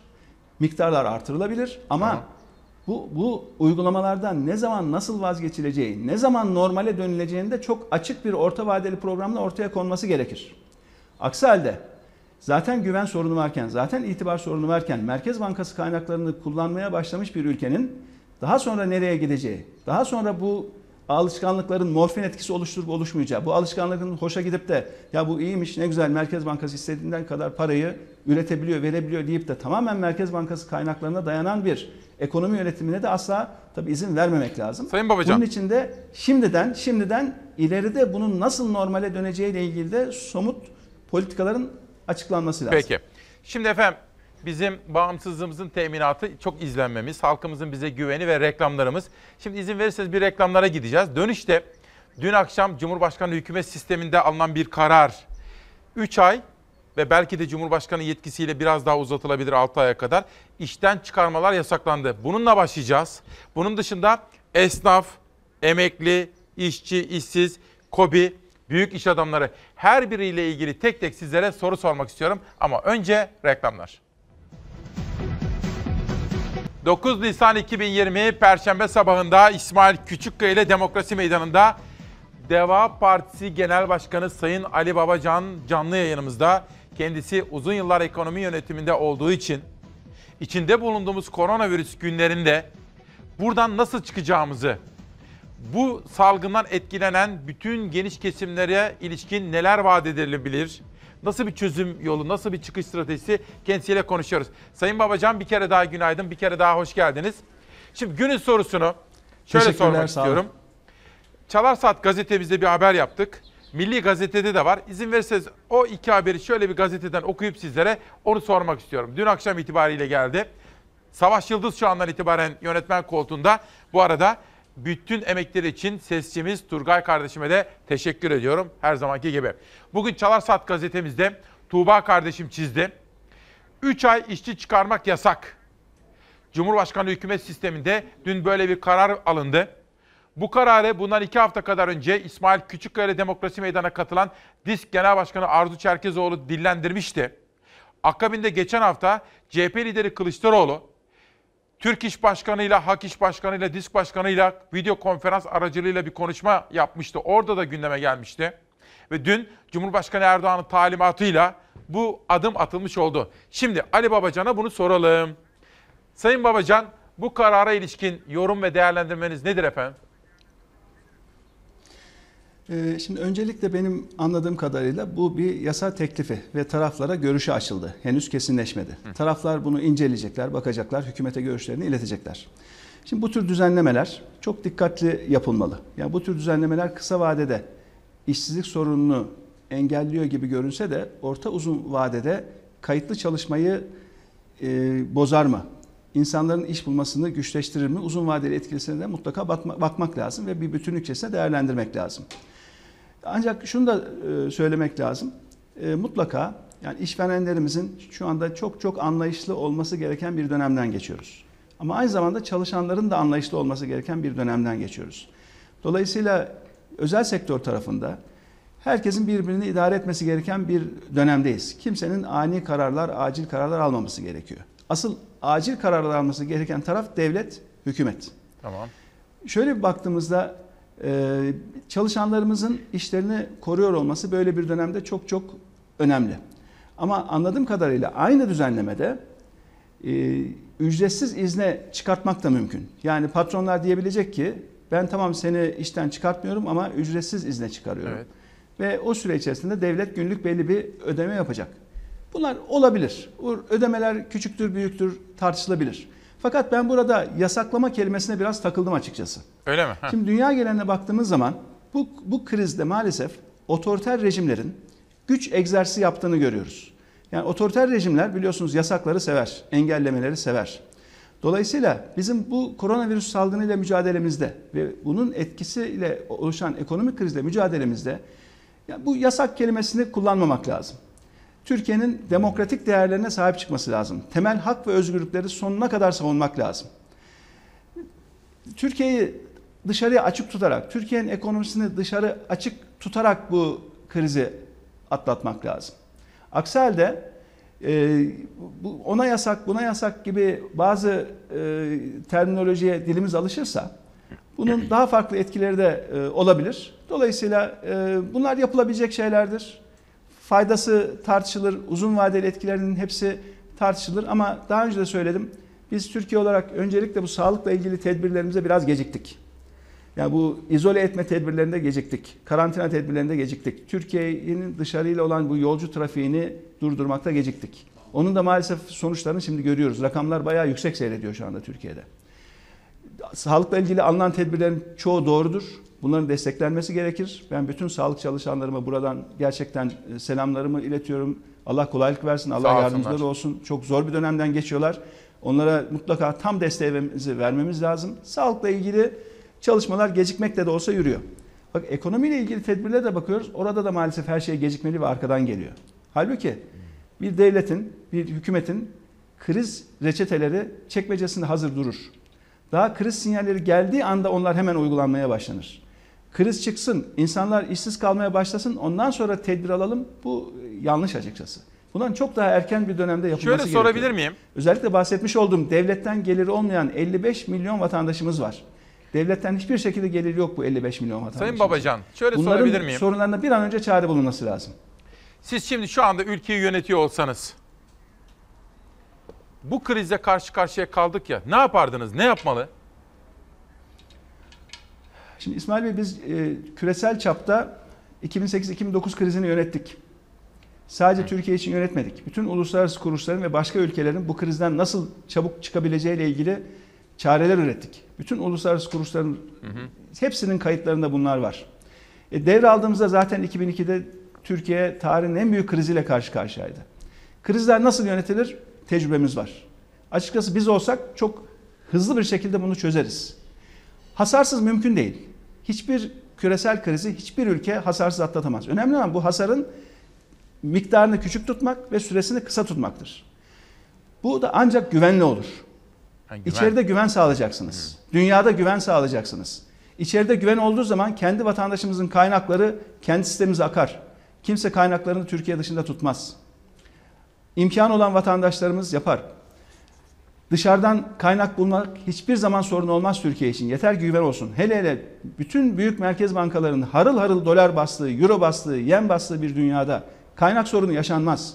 Zaten kaynak sorunu olmasın diye bu rezerv para basan merkez bankaları bu kadar yüksek miktarda ve sıfır maliyetli, eksi maliyetli likiditeyi dünyaya sürüyorlar. Böyle bir ortamda kaynak sorunu tartışılamaz bile. Kaynak bulunur ve bu sorunlar da aşılır. Ama bu sorunu en az maliyetle aşmak için dediğim gibi önce güven uyandırmak lazım. Söylenene güven lazım. Bizde bir sorun Bakın, var mı burada? Bu kriz, bu Güven Bakın güven bu sorunu var mı? Hiç kimse e, mutlaka var. E, Türkiye'nin bakıyorsunuz CDS denen bir göstergesi vardır biliyorsunuz. Evet. Yani ülkelerin ne kadar güvenilir olup olmadığı ile ilgili bir gösterge vardır. Bu göstergeye bakıyorsunuz şu anda gelişmekte olan ülkeler içerisinde en yüksek oranlardan bir tanesi Türkiye'nin. Yani Türkiye'nin şu anda riskliliği dünya tarafından algılanan risk göstergesi bütün gelişmekte olan ülkeler arasında en yüksek seviyelerde. Şimdi bu zaten rakamlarla da ortaya konmuş bir gerçek. Bunu saklayacak durumu yok hiç kimsenin. Peki. Dolayısıyla böyle dönemlerde, böyle dönemlerde mutlaka dayanışma ruhunu oluşturmak gerekiyor. Hiç kimse böyle dönemleri bir kutuplaştırma vasıtası olarak görmemeli. Hiç kimse hayali düşman üretmemeli. Hiç kimse komplo teorisi üretmemeli. Bakıyoruz dünyaya maalesef özellikle otokratik rejimlerde hayali düşman üretme var. Komplo teorileri var. İşte bu virüs şuradan geldi, şuradan geldi. Bu bizim ülkemizi özellikle hedef almak için bunu şöyle yaptılar, böyle yaptılar diye. Bu bir pandemik. Bununla beraber bununla mücadele ancak küresel dayanışmayla mümkün ve her ülke içerisinde kendi dayanışmasıyla mümkün. Bu topraklar İsmail Bey bu Evet. topraklar dayanışma kültürünün yeşerdiği topraklardır. Bu topraklar vakıf kültürünü oluşturmuştur. Bu topraklar imece kültürünü oluşturmuştur. Biz toplumsal dayanışmayla bunun üzerinden aşarız, bunları aşarız. Her şey çözülür, çok kolay. Yeter ki hiç kimse bu dönemi bir siyasi fırsatçılık olarak görmesin. Kendi yönetiminin güç egzersizi olarak görmesin. Bunu toplumla paylaşarak çözmek zorundayız. Yani bırakın herkes dayanışma içinde olsun. Bırakın herkes yardımlaşma içinde olsun. Bağışı mı söylemek Yani bunu istiyorsunuz sadece efendim? devlet yapar. Devlet Sayın Babacan. bağış şimdi- olsun ya da her türlü her tür Şimdi mesela şöyle Evet. sorayım. Bir dakika. Sözleriniz biraz oraya doğru mu gidiyor? Onu anlamaya çalışıyorum. Şimdi mesela belediyeler de bizde bağış kampanyaları başlattı ve vatandaşlarımız daha ilk andan itibaren yoğun ilgi gösterdiler. Belediyelerden sonra merkezi iktidar da başladı. Olsun. Herkes kampanya düzenlesin. Fakat merkezi yönetim belediyelerin bağış toplamasını yasakladı. Bunu mu eleştiriyorsunuz? Bakın e, yerel yönetimlerin kendi alanlarındaki, kendi bölgelerindeki bilgisi çok daha iyidir. Bugün Ha. bir il belediyesi, bir ilçe belediyesi kendi alanını çok daha iyi bilir merkezi yönetimden. Dolayısıyla bırakalım herkes herkese yardımcı olsun. Niye Anladım. kısıtlıyorsunuz? Devletin, merkezi hükümetin her zaman elinde bir denetim yetkisi vardır. Siz kuralları koyun, serbest bırakın. Kurala uymayanın daha sonra cezasını verin. Ama yardım verilecekse bunu da ben veririm. Eğer dayanışma olacaksa, yardımlaşma olacaksa bunu da ben yaparım anlayışı yanlış açıkçası. Peki. Şu anda kimin ne kadar yardımlaşma için kaynağı varsa ve ne kimin ne kadar ihtiyacı varsa bırakalım toplum bunu kendi içerisinde halletsin. Yerel yönetimler halletsin.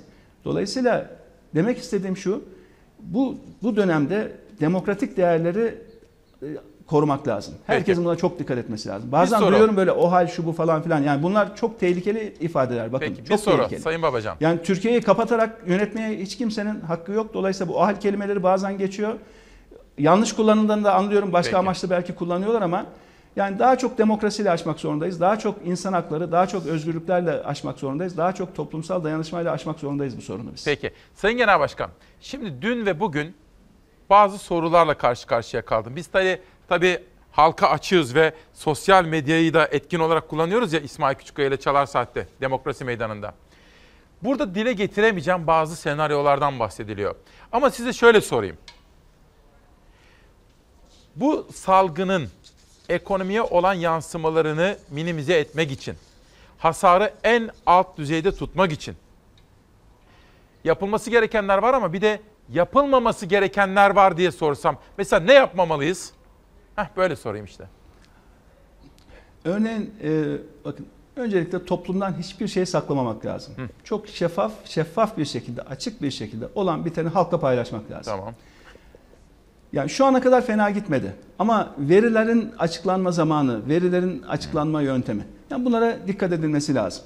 Yani şeffaflık, açıklık burada çok çok önemli. Aynı zamanda Türkiye ekonomisinin dışa açık kalmaya devam etmesi lazım. Bazen kapatıp yönetme eğilimleri olabiliyor böyle dönemlerde. Sözleşme hukukuna sonuna kadar riayet etmek lazım. Mülkiyet hukukuna sonuna kadar riayet etmek lazım. Yani geçen günlerde bazı tartışmalar yaşandı. Bundan tam 100 sene önce olan olaylarla ilgili. Bakın bunların dile getirilmesi bile çok risklidir, çok tehlikelidir. İnsanların aklına olmadık şeyler düşürür. Dolayısıyla yani bir savaş ortamında, çok zor bir mücadele ortamında yapılan bir uygulamanın bugün gündeme getirilmesi, telaffuz edilmesi insanlarda gereksiz şüpheler oluşturur. Dolayısıyla mülkiyet hukuku, sözleşme hukuku mutlaka Türkiye'de korunmalıdır. Herkes herkes kendi varlıklarından ister mülkiyet olsun, ister banka hesabı olsun, ne olursa olsun herkesin buna güvenmesi lazım. Aksi halde bu krizin yönetimi çok çok zorlaşır. Ve bunun güvencesinin devlet olması lazım. Devlet demeli ki ben sizin mülkiyet hukukunuzun güvencesiyim demesi lazım. Sözleşmelerin mutlaka korunması lazım. Ve biraz da toplumsal paylaşmayla bu süreci yürütmek lazım. Ve bak, bakıyorum ben yani ana muhalefet partisi, diğer partiler bu sürecin tamamen dışında. Halbuki dayanışmanın en çok ihtiyacı olan bir dönemden geçiyor şu anda Türkiye. Yani bunu toplumun yarısından fazlasını dışlayacak bir şekilde yönetmek doğru değil. Bugün Türkiye Büyük Millet Meclisi var. Türkiye Büyük Millet Meclisi şu anda temsil gücü en yüksek olan organ. Bu organın daha ön planda olması lazım. İyi çalıştırılması lazım. Örneğin bir infaz yasası şu anda ceza infaz yasası Evet, görüşülüyor. evet. Gerçi konumuzun biraz dışında ama Soracağım onu, soracağım. üz- üzülüyorum açıkçası. Yani böylesi de kritik bir dönemde, toplumsal mutabakata en çok ihtiyaç olan bir dönemde yani tek taraflı bastırmalarla bu sürecin yürümesi yanlıştır. Dolayısıyla başka zamanlarda başka tür yönetim tarzı olabilir. Ama bugün bugün toplumsal mutabakat arayış dönemidir. Bu virüs herkesi etkiliyor. Şu partiliyi etkiliyor, partiliyi etkiliyor diye bir şey yok. Ekonomik kriz herkesi etkiliyor. Hangi partiye oy verirse versin insanlar herkesi etkiliyor. Böylesine tüm toplumu etkileyen olayların aşılması ancak toplumsal mutabakat arayışıyla çözülür. Başka türlü çözülemez. Bir şey soracağım. Üzülüyorum dediniz. İnfaz sistemiyle mi il- ilgili üzülüyorsunuz aynı zamanda? O tartışmalarla da mı ilgili? E, şu anda bakıyoruz mecliste görüşülen e, yasa teklifine. Evet. Maalesef Türkiye'nin şu anda en çok ihtiyacı olan temel hak ve özgürlükler. Yani düşünce suçu sebebiyle ya da sadece doğru bildiğini söylemesi sebebiyle şu anda hapishanelerde olan vatandaşlarımızla ilgili bakıyoruz fazla bir şey yok. Ama diyelim ki hani dolandırıcılıktı, farklı suçlardı bunlarla ilgili bir miktar e, gevşeme, bir miktar kolaylıklar düşünülüyor. Ama asıl Türkiye'nin ihtiyacı olan ifade özgürlüğü, düşünce özgürlüğü ile ilgili sıkıntı yaşayan vatandaşlarımız için maalesef e, gerekli tedbirler alınmıyor. Üstelik zamanında bu 2003, 2004, 2005 yıllarında bütün bu yasa sistemini, bütün bu e, hukuk düzenini kuran akademisyenlerimiz, hocalarımız arka arkaya raporlar yayınlıyorlar. Evet. Arka arkaya tweetler atıyorlar. Diyorlar ki ya bu bizim hazırladığımız bu değil, bunun özü bu değil. Yani bunu mutlaka durdurulmalı. Bu teklif komisyona tekrar çekilmeli, tekrar görüşülmeli. Tekrar bir mutabakat arayışı yapılmalı. Bu yasayı asıl ilk taslağını hazırlayan, şu andaki yürürlükte olan yasanın taslağını hazırlayan çalışan akademisyenler, değerli hocalar bunlar. Dolayısıyla biraz kulak kabartmak lazım. Biraz Peki. insanları dinlemek lazım. Şimdi bir Aksi halde dinlemeyen bir yönetim tarzıyla bu krizi aşmamız, aşmamız mümkün değil. Ali Bey bir şey soracağım Sayın Genel Başkan. Şimdi şu ana kadarki görüşmemiz içerisinde 3 yerde böyle otoriter rejimlerden bahsettiniz ve Türkiye'nin uzak durması gereken uygulamalardan bu referansla bahsettiniz. Türkiye'yi bu anlamda nerede görüyorsunuz efendim? Şimdi Türkiye biliyorsunuz baktığımız zaman maalesef e, demokrasinin e, ne kadar ileri olup olmadığı ile ilgili bütün uluslararası sıralamalarda maalesef her yıl arka arkaya kayıplar yaşıyor. Yani uluslararası bütün sıralamalarda demokrasimizin maalesef lig kaybettiğini, aşağı liglere doğru düştüğünü görüyoruz. Temel hak ve özgürlükler konusunda Türkiye'deki uygulamaların uluslararası uygulamalara göre yavaş yavaş basamak basamak geri kademelere indiğini görüyoruz. Ekonomik Özgürlük Endeksi daha evvelsi gün açıkladı, açıklandı. Türkiye 50'li sıralardan 70'li sıralara inmiş durumda. Yani en çok ihtiyacımız olan şu anda ekonomik krizin ortasında ekonomik özgürlük endeksinde bile gerilemiş durumdayız. Dolayısıyla Türkiye'de maalesef bir insan hakları sorunu var. Türkiye'de özgürlükler sorunu var. Türkiye'de bir şeffaflık sorunu var. Bunların hepsinin e, çözülmesi ülkemiz için elzem. Aksi halde itibar ve güven sorunu yaşayan ve demokrasi liginde, hukuk liginde, temel hak ve özgürlükler liginde sürekli gerileyen bir ülkenin hiçbir sorununu aşması mümkün değil. Yaşadığımız ne kadar sorun varsa bunların tamamı derinleşir, tamamı daha kötüye gider Allah korusun. Peki. Şimdi sizinle birkaç gazete manşeti konuşmak istiyorum. Bugün gazeteleri beraber okuyalım. Sonra siz hep altını çiziyorsunuz. Mesela Odalar Birliği. Şimdi ben sizi ilk uzun yıllar evvel Odalar Birliği Başkanı Rıfat Selçukluoğlu beni tanıştırdı sizinle. Bir seyahate gitmiştik. Sonra bir başka seyahatte Amerika'da da gözlemledim sizi. Sizin ben içeride ve dışarıda ekonomi dünyası ile ilgili güven verici uygulama ve söylemlere ne kadar dikkat ettiğinizi biliyorum. Öteden beri. Bu konuda bir sorum olacak. Önce gazete manşetlerinden birkaç tane özet vermek istiyorum. Dünya Gazetesi bir manşet gelsin. Swap, repo, o da olmadı IMF olanağı. Şimdi Ali Babacan'a bunu sormak istiyorum. Türkiye'nin de IMF likiditesinden yararlanması gerektiğini dile getiren uzmanlara göre bu konudaki endişe yersiz. Bunu Ali Babacan'a soracağım. İlk soru bu olsun. Geçelim bir sonraki manşete. Evet, Milli Gazete. İşçi çıkarma yasak. Ali Babacan'a, Deva Partisi liderine bu konudaki soruyu sordum. Yasaklamayla çözüm bulunamaz diyor. Yasak kelimesine ve uygulamasına itiraz ediyor. Bunu da bir parça daha belki konuşabiliriz eğer isterse. Milli Gazete'den sonra geçiyorum. Milliyet Gazetesi'ne çarklar dönmeli. Bu da yine önemli hususlardan bir tanesi. Bu krizde birçok fırsat penceresinin açılacağını söyleyen Profesör Doktor Aşan, ülkenin üretim potansiyeline zarar verilmemesi gerektiğini vurguladı. Gazete manşetleriyle devam edeceğim. İşte Sözcü, Türkiye, o gazetelere de geçeceğim. Odalar ve Borsalar Birliği, TESK, Esnaf Sanatkarlar Konfederasyonları Birliği, Merkezi Yönetim. Haberi izleyelim. Ali Babacan'a IMF'ye ihtiyaç var mı yok mu soracağım.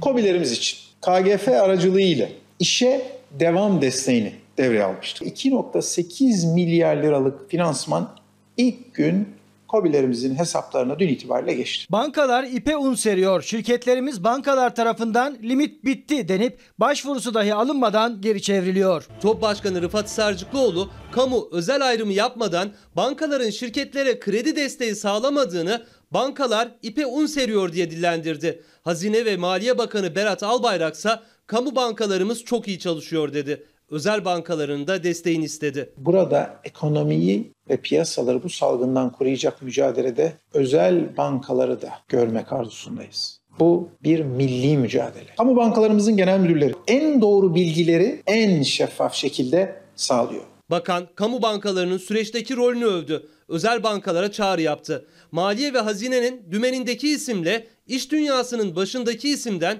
farklı açıklamalar yükseldi. Kullandırımlarımız bu hafta başladı. 2.8 milyar liralık finansman ilk gün KOBİ'lerimizin hesaplarına dün itibariyle geçti. Neşen yerinde.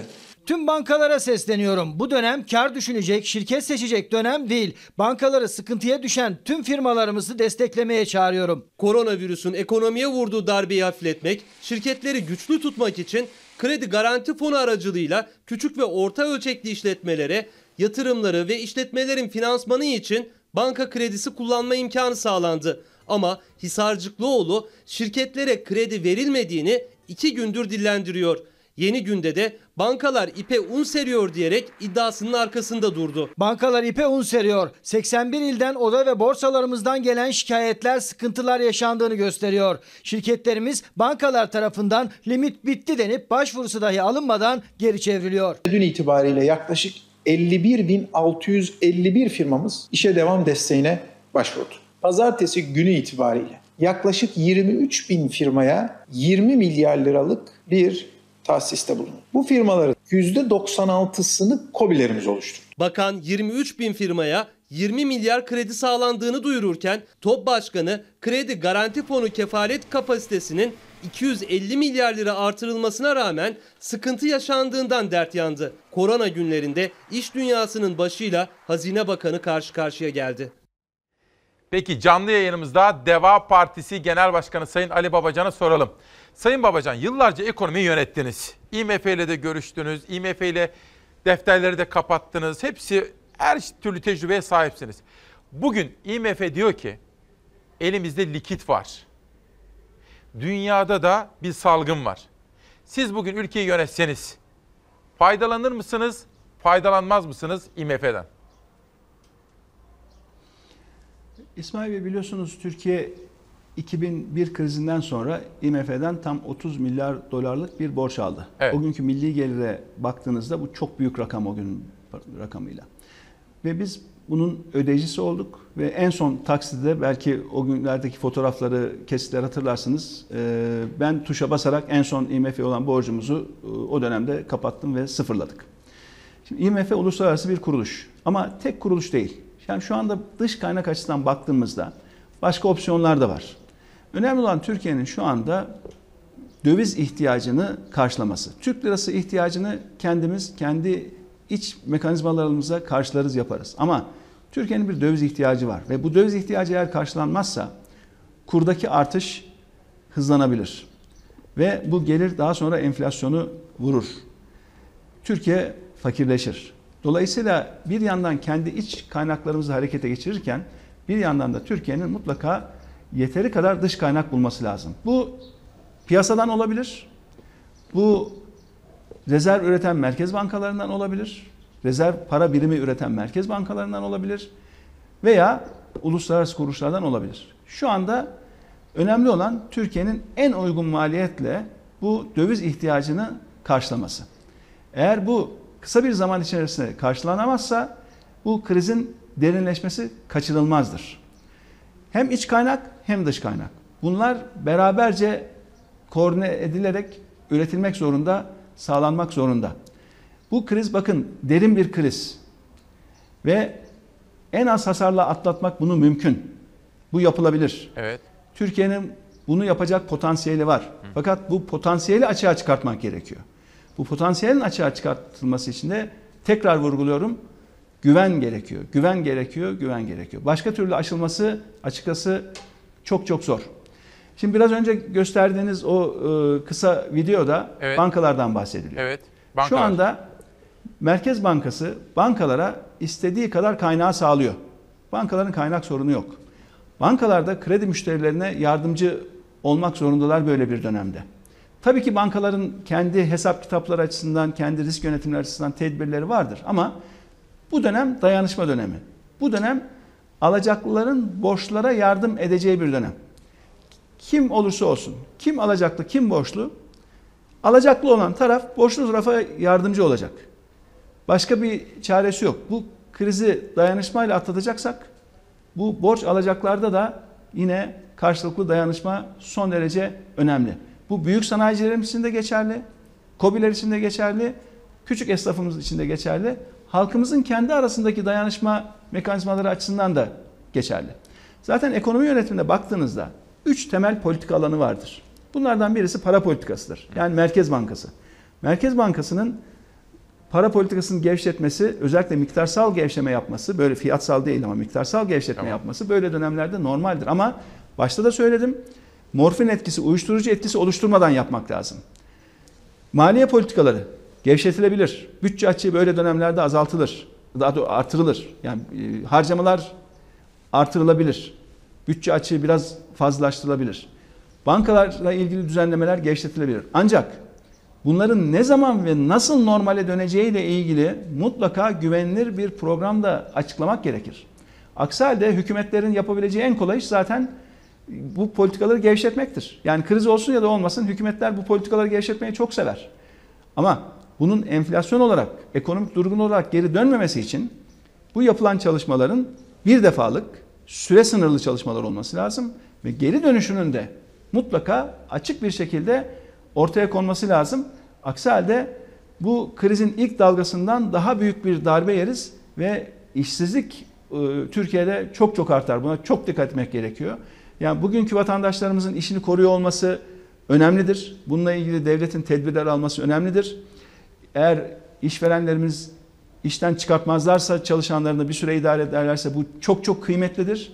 Fakat bunu ağırlıklı olarak teşviklerle, yönlendirmeyle, işvereni teşvik ederek, işvereni destek olarak, işverenin ekonomik kayıplara uğramasını önleyerek yapmak lazım. Yasakla değil Onun için ben biraz yasak kelimesine takılıyorum. Uygulamanın doğruluğu, yanlışlığı ayrı bir mesele. Anladım. Ama bunu daha çok teşviklerle, yönlendirmeyle yapmak lazım. Yoksa hiçbir işveren tek bir işçisini bile işten çıkartmak istemez. Bu çok zor bir şeydir. Tabii, yani ben de zamanında siyaset öncesi işverenlik yapmış birisi olarak söylüyorum. Tek bir kişiye bile ya kusura bakma yarın sen gelme demek çok ağırdır, çok üzücüdür. Bunu hiçbir işveren zaten istemez. Dolayısıyla işverenlerin de desteklenmesi lazım. İşsiz kalan vatandaşlarımız da desteklenmesi lazım. Ama tekrar vurguluyorum. Devletten hiçbir gelir olmayan 55 milyon vatandaşımız var. Öncelikle onlara acil çözümler üretilmesi gerekiyor. Çiftçilerimiz var. Bakın turizm sektörü çalışanlarımız var. Bunlara acil çözümler üretilmesi gerekiyor. Küçük esnafa acil çözüm üretilmesi gerekiyor. Sayın. COBİ'lere acil çözüm üretilmesi gerekiyor. Sayın Babacan bir partinin genel başkanısınız. Deva Partisi'nin liderisiniz. Bana en çok gelen soruyu merak ediyor musunuz? Size onu sorayım. Günlerdir ama sadece bugün size yönelik değil. Onu sorayım. Gerek hane halkı, evler, gerek iş yerleri. Kapanan esnaf şunu söylüyor. Her yer kapalı, iş yapamıyorum. Elektrik, su, doğalgaz faturası geliyor. Siz devleti yönetseniz bu konuda ne yaparsınız? Bizim e, Deva Partisi olarak bu koronavirüs salgınından sonra yaptığımız ilk açıklamada elektrik, su ve doğalgaz ödemelerinin Evet. en az 3 ay süreyle ötelenmesini önermiştik biz. Henüz hükümet hiçbir tedbir paketi açıklamadan yaptığımız iki sayfalık öneri açıklaması, o iki sayfa çok önemlidir. Her bir cümlesi onun çok önemlidir. Düşünülerek yazılmıştır, iyi çalışılarak yazılmıştır. Elektrik, doğalgaz ve su ödemelerinin mutlaka ötelenmesi lazım. Ve bu dağıtım şirketlerinin tabii finansman ihtiyacı ortaya çıkacak. Onların da bankacılık sistemi üzerinden desteklenmesi lazım. Bu zor bir şey değil, zor bir operasyon değildir bu. Bunlar yapılabilir. E şimdi bakıyorsunuz dükkanlar kapalı. E dükkanlar kapalıken ortalama rakamlardan elektrik faturası, ortalama rakamlardan doğalgaz faturası gibi çalışmalar duyuyoruz. Ya dükkan kapalıyken, zaten elektrikler sönükken, doğalgaz harcanmazken kimden ne parası alacaksınız, ne, ne- nasıl bunu tahsil edeceksiniz? Ya bunların mutlaka ötelenmesi lazım. Ve bunlar bakın zamanlıca yapılmazsa işletmelerimiz hayatiyetini kaybedecek. İşletmelerimiz hayatiyetini kaybetmesi demek o işletmelerde çalışan işçilerimizin işlerini tamamen kaybetmesi demek. İşletmelerin hayatiyetini mutlaka korumak lazım. İşletmelerin hayatiyeti korunduğu zaman orada çalışan vatandaşlarımızın da hayatiyeti ve işleri korunmuş olacaktır. Aksi halde işletmeler kapandıktan sonra yeni işletmeler kurulması kolay değildir. Uzun süre işini kaybeden insanların, 6 ay, 1 yıl gibi uzun süre işsiz kalan insanların tekrar iş bulması kolay değildir. Bu dünyanın her yerinde böyledir. Ekonominin temel kuralıdır bunlar. Dolayısıyla bu sert şokta hem işletmelerin hayatiyetini korumak, hem işleri korumak, hem gelirleri korumak, hem sosyal güvenlik mekanizmamızı, sosyal koruma ağlarımızı sağlam tutmak ülke genelinde çok çok önemlidir. Bakın bu çok acildir. Geç kalıyoruz. Aynı sağlık tedbirlerini geriden geldik. Maalesef rakamları daha büyük yaşıyoruz. Doğru tedbirlerle ama Evet. daha büyük rakamlarla gidiyoruz sağlık tarafında. Yani hiç olmazsa ekonomi tarafında yani erken hareket etmek gerekiyor ve mutlaka istişareli gitmek gerekiyor. Bilenlerle konuşarak gitmek gerekiyor.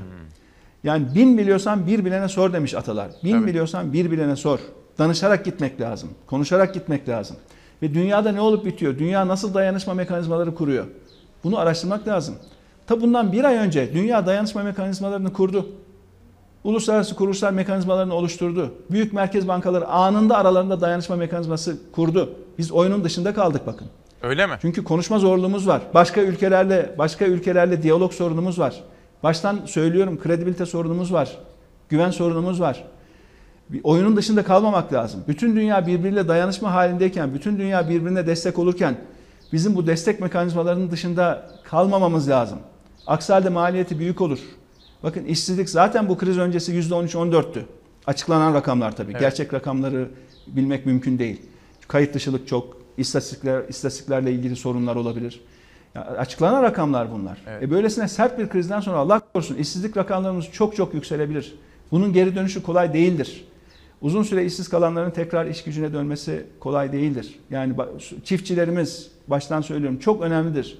Aksi halde gıda tedarik zincirimiz bir kırıldığı zaman ki pek çok ülke buğday gibi temel temel ürünlerin ihracatını yasakladı. Yani Türkiye'nin tarımsal üretimine asla zarar gelmemesi lazım. Şu anda gübre desteği verilecekse gübre de- desteği, ilaç, zirai ilaç desteği ise zirai ilaç desteği, mazot desteği ise mazot desteği. Çiftçilerimizin, tarım sektörümüzün hayatiyetini koruması lazım. Oralarda bir sıkıntı çıkmaması lazım. Kurdaki artışla beraber gübre, ilaç, mazot e, bunların fiyatlarına dikkat etmek lazım. Tabii ki genel anlamda petrol fiyatlarının düşmesi Türkiye'nin bir miktar işine yarayacak bu krizde. Yani o, o önemlidir. 25 dolarla düşmüş petrol Türkiye ekonomisi için mutlaka iyidir. Ama oradan oluşan alanı, oradan oluşan döviz alanını mutlaka Türkiye'nin akıllıca Peki. harcaması kullanması gerekir. Bir soru soracağım fakat iki manşetim kalmıştı. Önce bir görsel gelecek. Dünyada hangi devlet nasıl bir destek verdi? Bakınız ABD 850 milyar dolar verdi fakat bu paket yetmedi. Şimdi Amerika ikinci bir paket, ikinci bir teşvik mekanizmasını devreye sokmaya çalışıyor.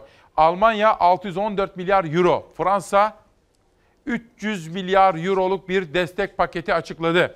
Altta İspanya'ya gidiyorum. İspanya 200 milyar euroluk bir destek paketiyle vatandaşlarını, iş dünyasını bu krizin ekonomik yansımalarından korumaya çalışıyor.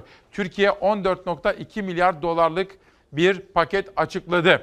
Gazete manşetlerine dönüyorum. Ali Babacan'a soracağım. Sormak istediğim bir soru var. Ama önce gazete manşetlerinde en son nerede kalmıştık? Sözcü'ye geçecektim. Dünyayı verdim, Milli Gazete'yi verdim, Milliyet'i okudum. Sözcü gazetesine geldi. Yardımlaşmanın kavgası olur mu? Dün Ekrem İmamoğlu buradaydı Sayın Babacan ve o da dedi ki merkezi yönetim neden bizim yardımlarımızı engelliyor ki? Gün dayanışma günüdür dedi Ekrem İmamoğlu ve buradaki yaptığı açıklamalarla Sözcü'de birinci sayfada manşet oldu. Geçelim Türkiye gazetesine. Her kriz aynı zamanda bir fırsattır. Bu doğru. Fakat iyi değerlendiriyor muyuz? Bunu da sormak isterim. Yatırım yapan kazanır. Türkiye fırsat ülkesi diyor Türkiye gazetesi. Uluslararası piyasalarda yatırım gurusu olarak tanınan Jim Rogers yatırımcılara Türkiye'yi adres gösterdi. Ben de Ali Babacan'a sorayım. Şimdi Ahmet Hançerlioğulları meseleye hiçbir şekilde siyaset gözlüğüyle bakmıyorum. Fakat Sayın Babacan'ın eğitim reformu, yargı reformu dediğini de unutmadım diyor. Sayın Babacan, Türkiye'nin yeniden bir fırsat ülkesi olması için eğitim reformu, yargı reformu diyor ya eğitimciler. Siz ne diyorsunuz? Şimdi biz bunları aslında zamanlıca hep söyledik. Yani benim şöyle bir 2011, 2012, 2013 yıllarında yaptığım açıklamalara bir bakın. Tamamı basın arşivindedir. Tamamı. Canlı yayınlar vardır, konferanslar vardır, mülakatlar vardır. Türkiye biliyorsunuz 13 bin dolarlık milli gelir sınırına çok yaklaşmıştı. Yani üst orta gelir grubundan yüksek gelirli ülke grubuna çok çok yaklaşmıştı. Ancak o zamanlar biz uyarımızı yaptık. Dedik ki bakın orta gelir tuzağı denen bir şey vardır. Eğer Türkiye hukukla ilgili sorularını çözemezse, yargı reformunu yapamazsa, Türkiye eğitimle ilgili sorunlarını çözmezse, Türkiye orta gelir tuzağına düşecek.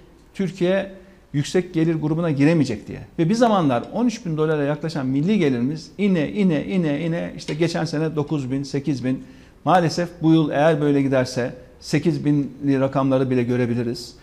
Buna çok üzülüyorum açıkçası. Yani Türkiye bunu hak etmiyor.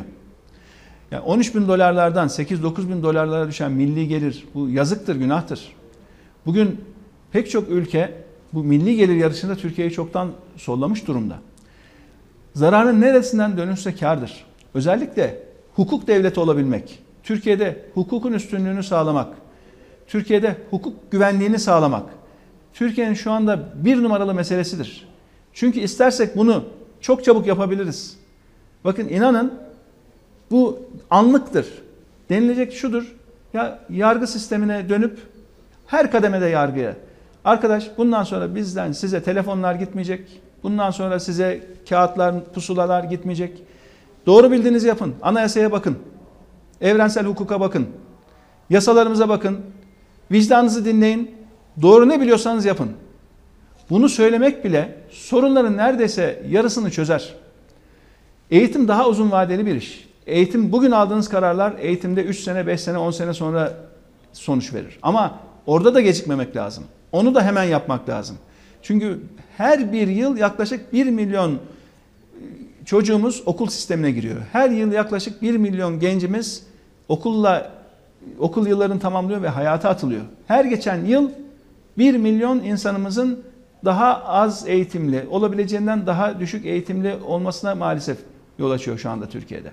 Peki. Bunlar Türkiye'nin çok çok acil konuları. Bir soru soracağım Sayın Babacan. Şimdi en son soruyu partinizle ilgili soracağım. Onu söyleyeyim. Partide ne yapıyorsunuz? Merkez Karar Yönetim Kurulu'nda ne oldu falan onları soracağım ama bir soru daha var efendim. Şu simülasyonu yapıyor musunuz? Çünkü bazı uzmanlar, iktisatçılar diyorlar ki Türkiye böyle giderse hem kuru kontrol edemeyebilir bir ihtimal hem de kuru kontrol edemezken, kur yükselirken durgunluk yaşayabilir. Enflasyonu da eş zamanlı yaşayabilir. Yani stagflasyon dedikleri O senaryo söz konusu olabilir. Allah korusun ama böyle bir şey olabilir mi? Bu risk var kuşkusuz. Çünkü Türkiye için kaynak dendiğinde sadece ve sadece Merkez Bankası'na bakılırsa ve sadece Merkez Bankası Türk lirası üreterek bu sorun aşılmaya çalışılırsa bu hem durgunluğun derinleşmesine yol açar hem kurun artmasına yol açar. E, kur enflasyona sirayet eder. Orada büyük geçişkenlik var biliyorsunuz. Dolayısıyla enflasyon içerisinde durgunluk yaşayan yani stagflasyon tuzağına düşen bir ülke olabiliriz. Onun için dediğim gibi Türk lirası kaynak üretmek önemlidir. Merkez Bankası bunu yapmalıdır. Ancak eş zamanlı olarak Türkiye'nin döviz ihtiyacının, döviz açığının da mutlaka kapanması gerekir. Bu kendi vatandaşlarımızın yurt dışında tuttuğu dövizler olabilir. Kendi vatandaşlarımızın e, sistem dışında tuttuğu, yastık altında tuttuğu döviz olabilir. Yeter ki bu döviz bizim sistemimize girsin.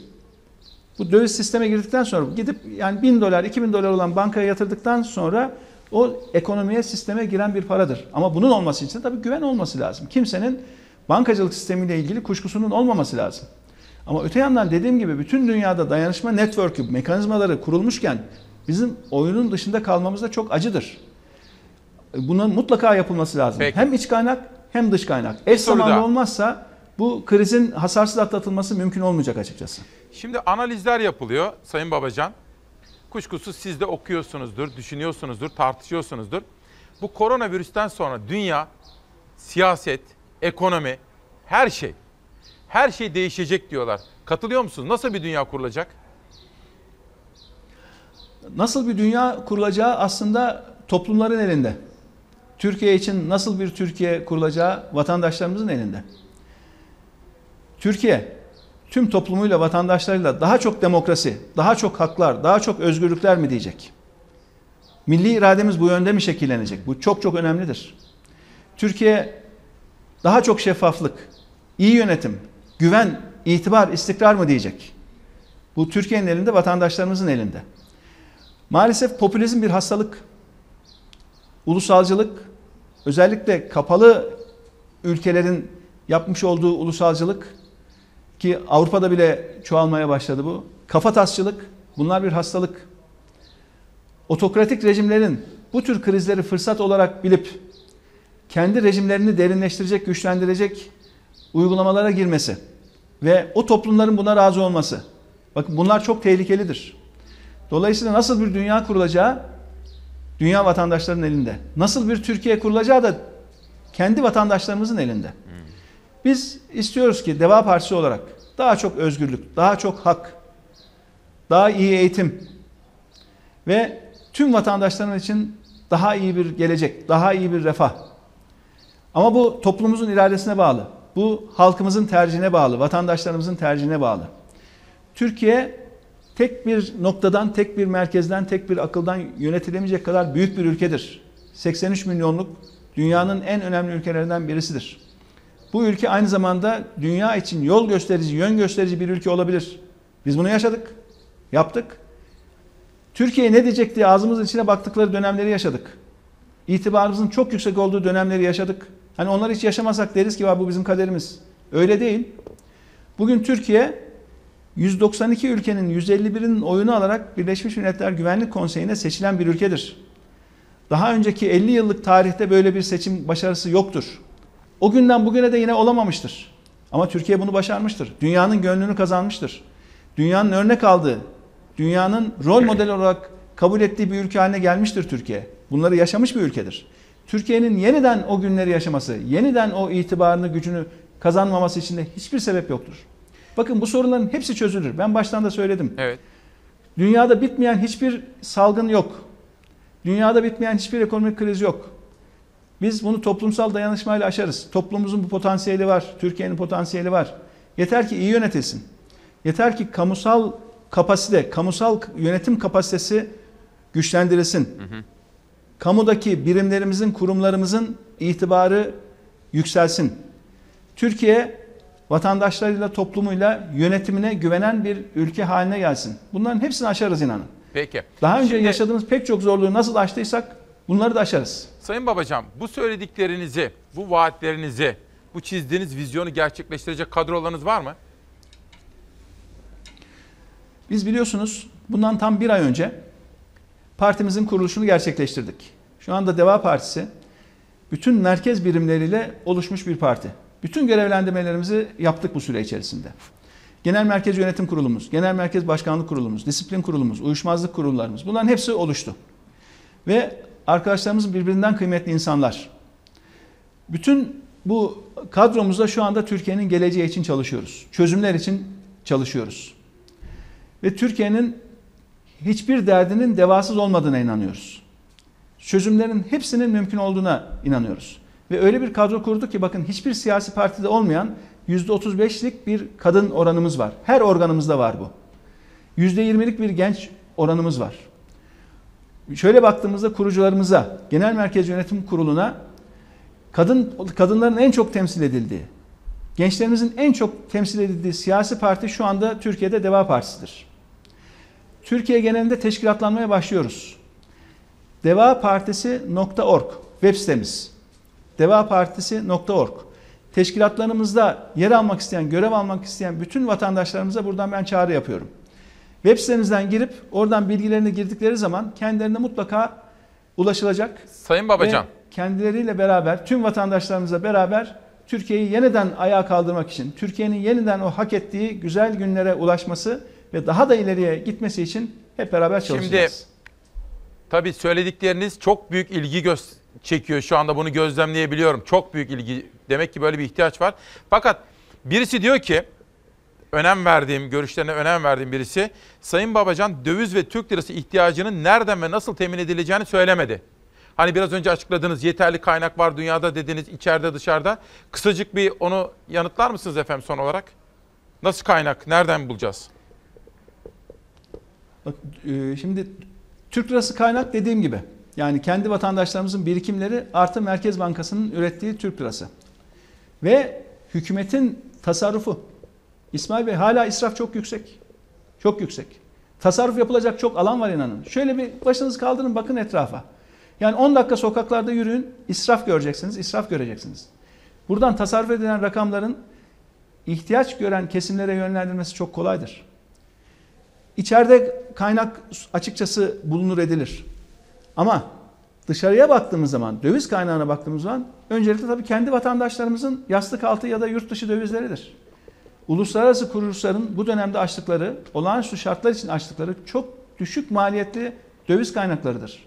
Yine rezerv döviz sağlayıcı merkez bankalarının pek çok ülkeyle yaptığı ikili anlaşmalarla sağladığı imkanlardır, kaynaklardır.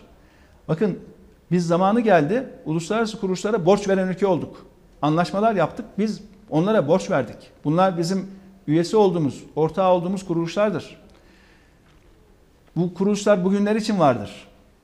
Yine belli başlı ülkelerin merkez bankaları şöyle bakın bir ay önce yaptılar. Anında mekanizmalarını kurdular. Anında omuz omuza verdi dünya. Biz oyunun dışında kalmamalıyız. Peki. Sayın Babacan. Biz biz biliyoruz. Daha önce yaptık. Daha önce yaptık. Yine yaparız. Peki. Çözülemeyecek hiçbir sorunu yok. Efendim. Türkiye bunu aşar.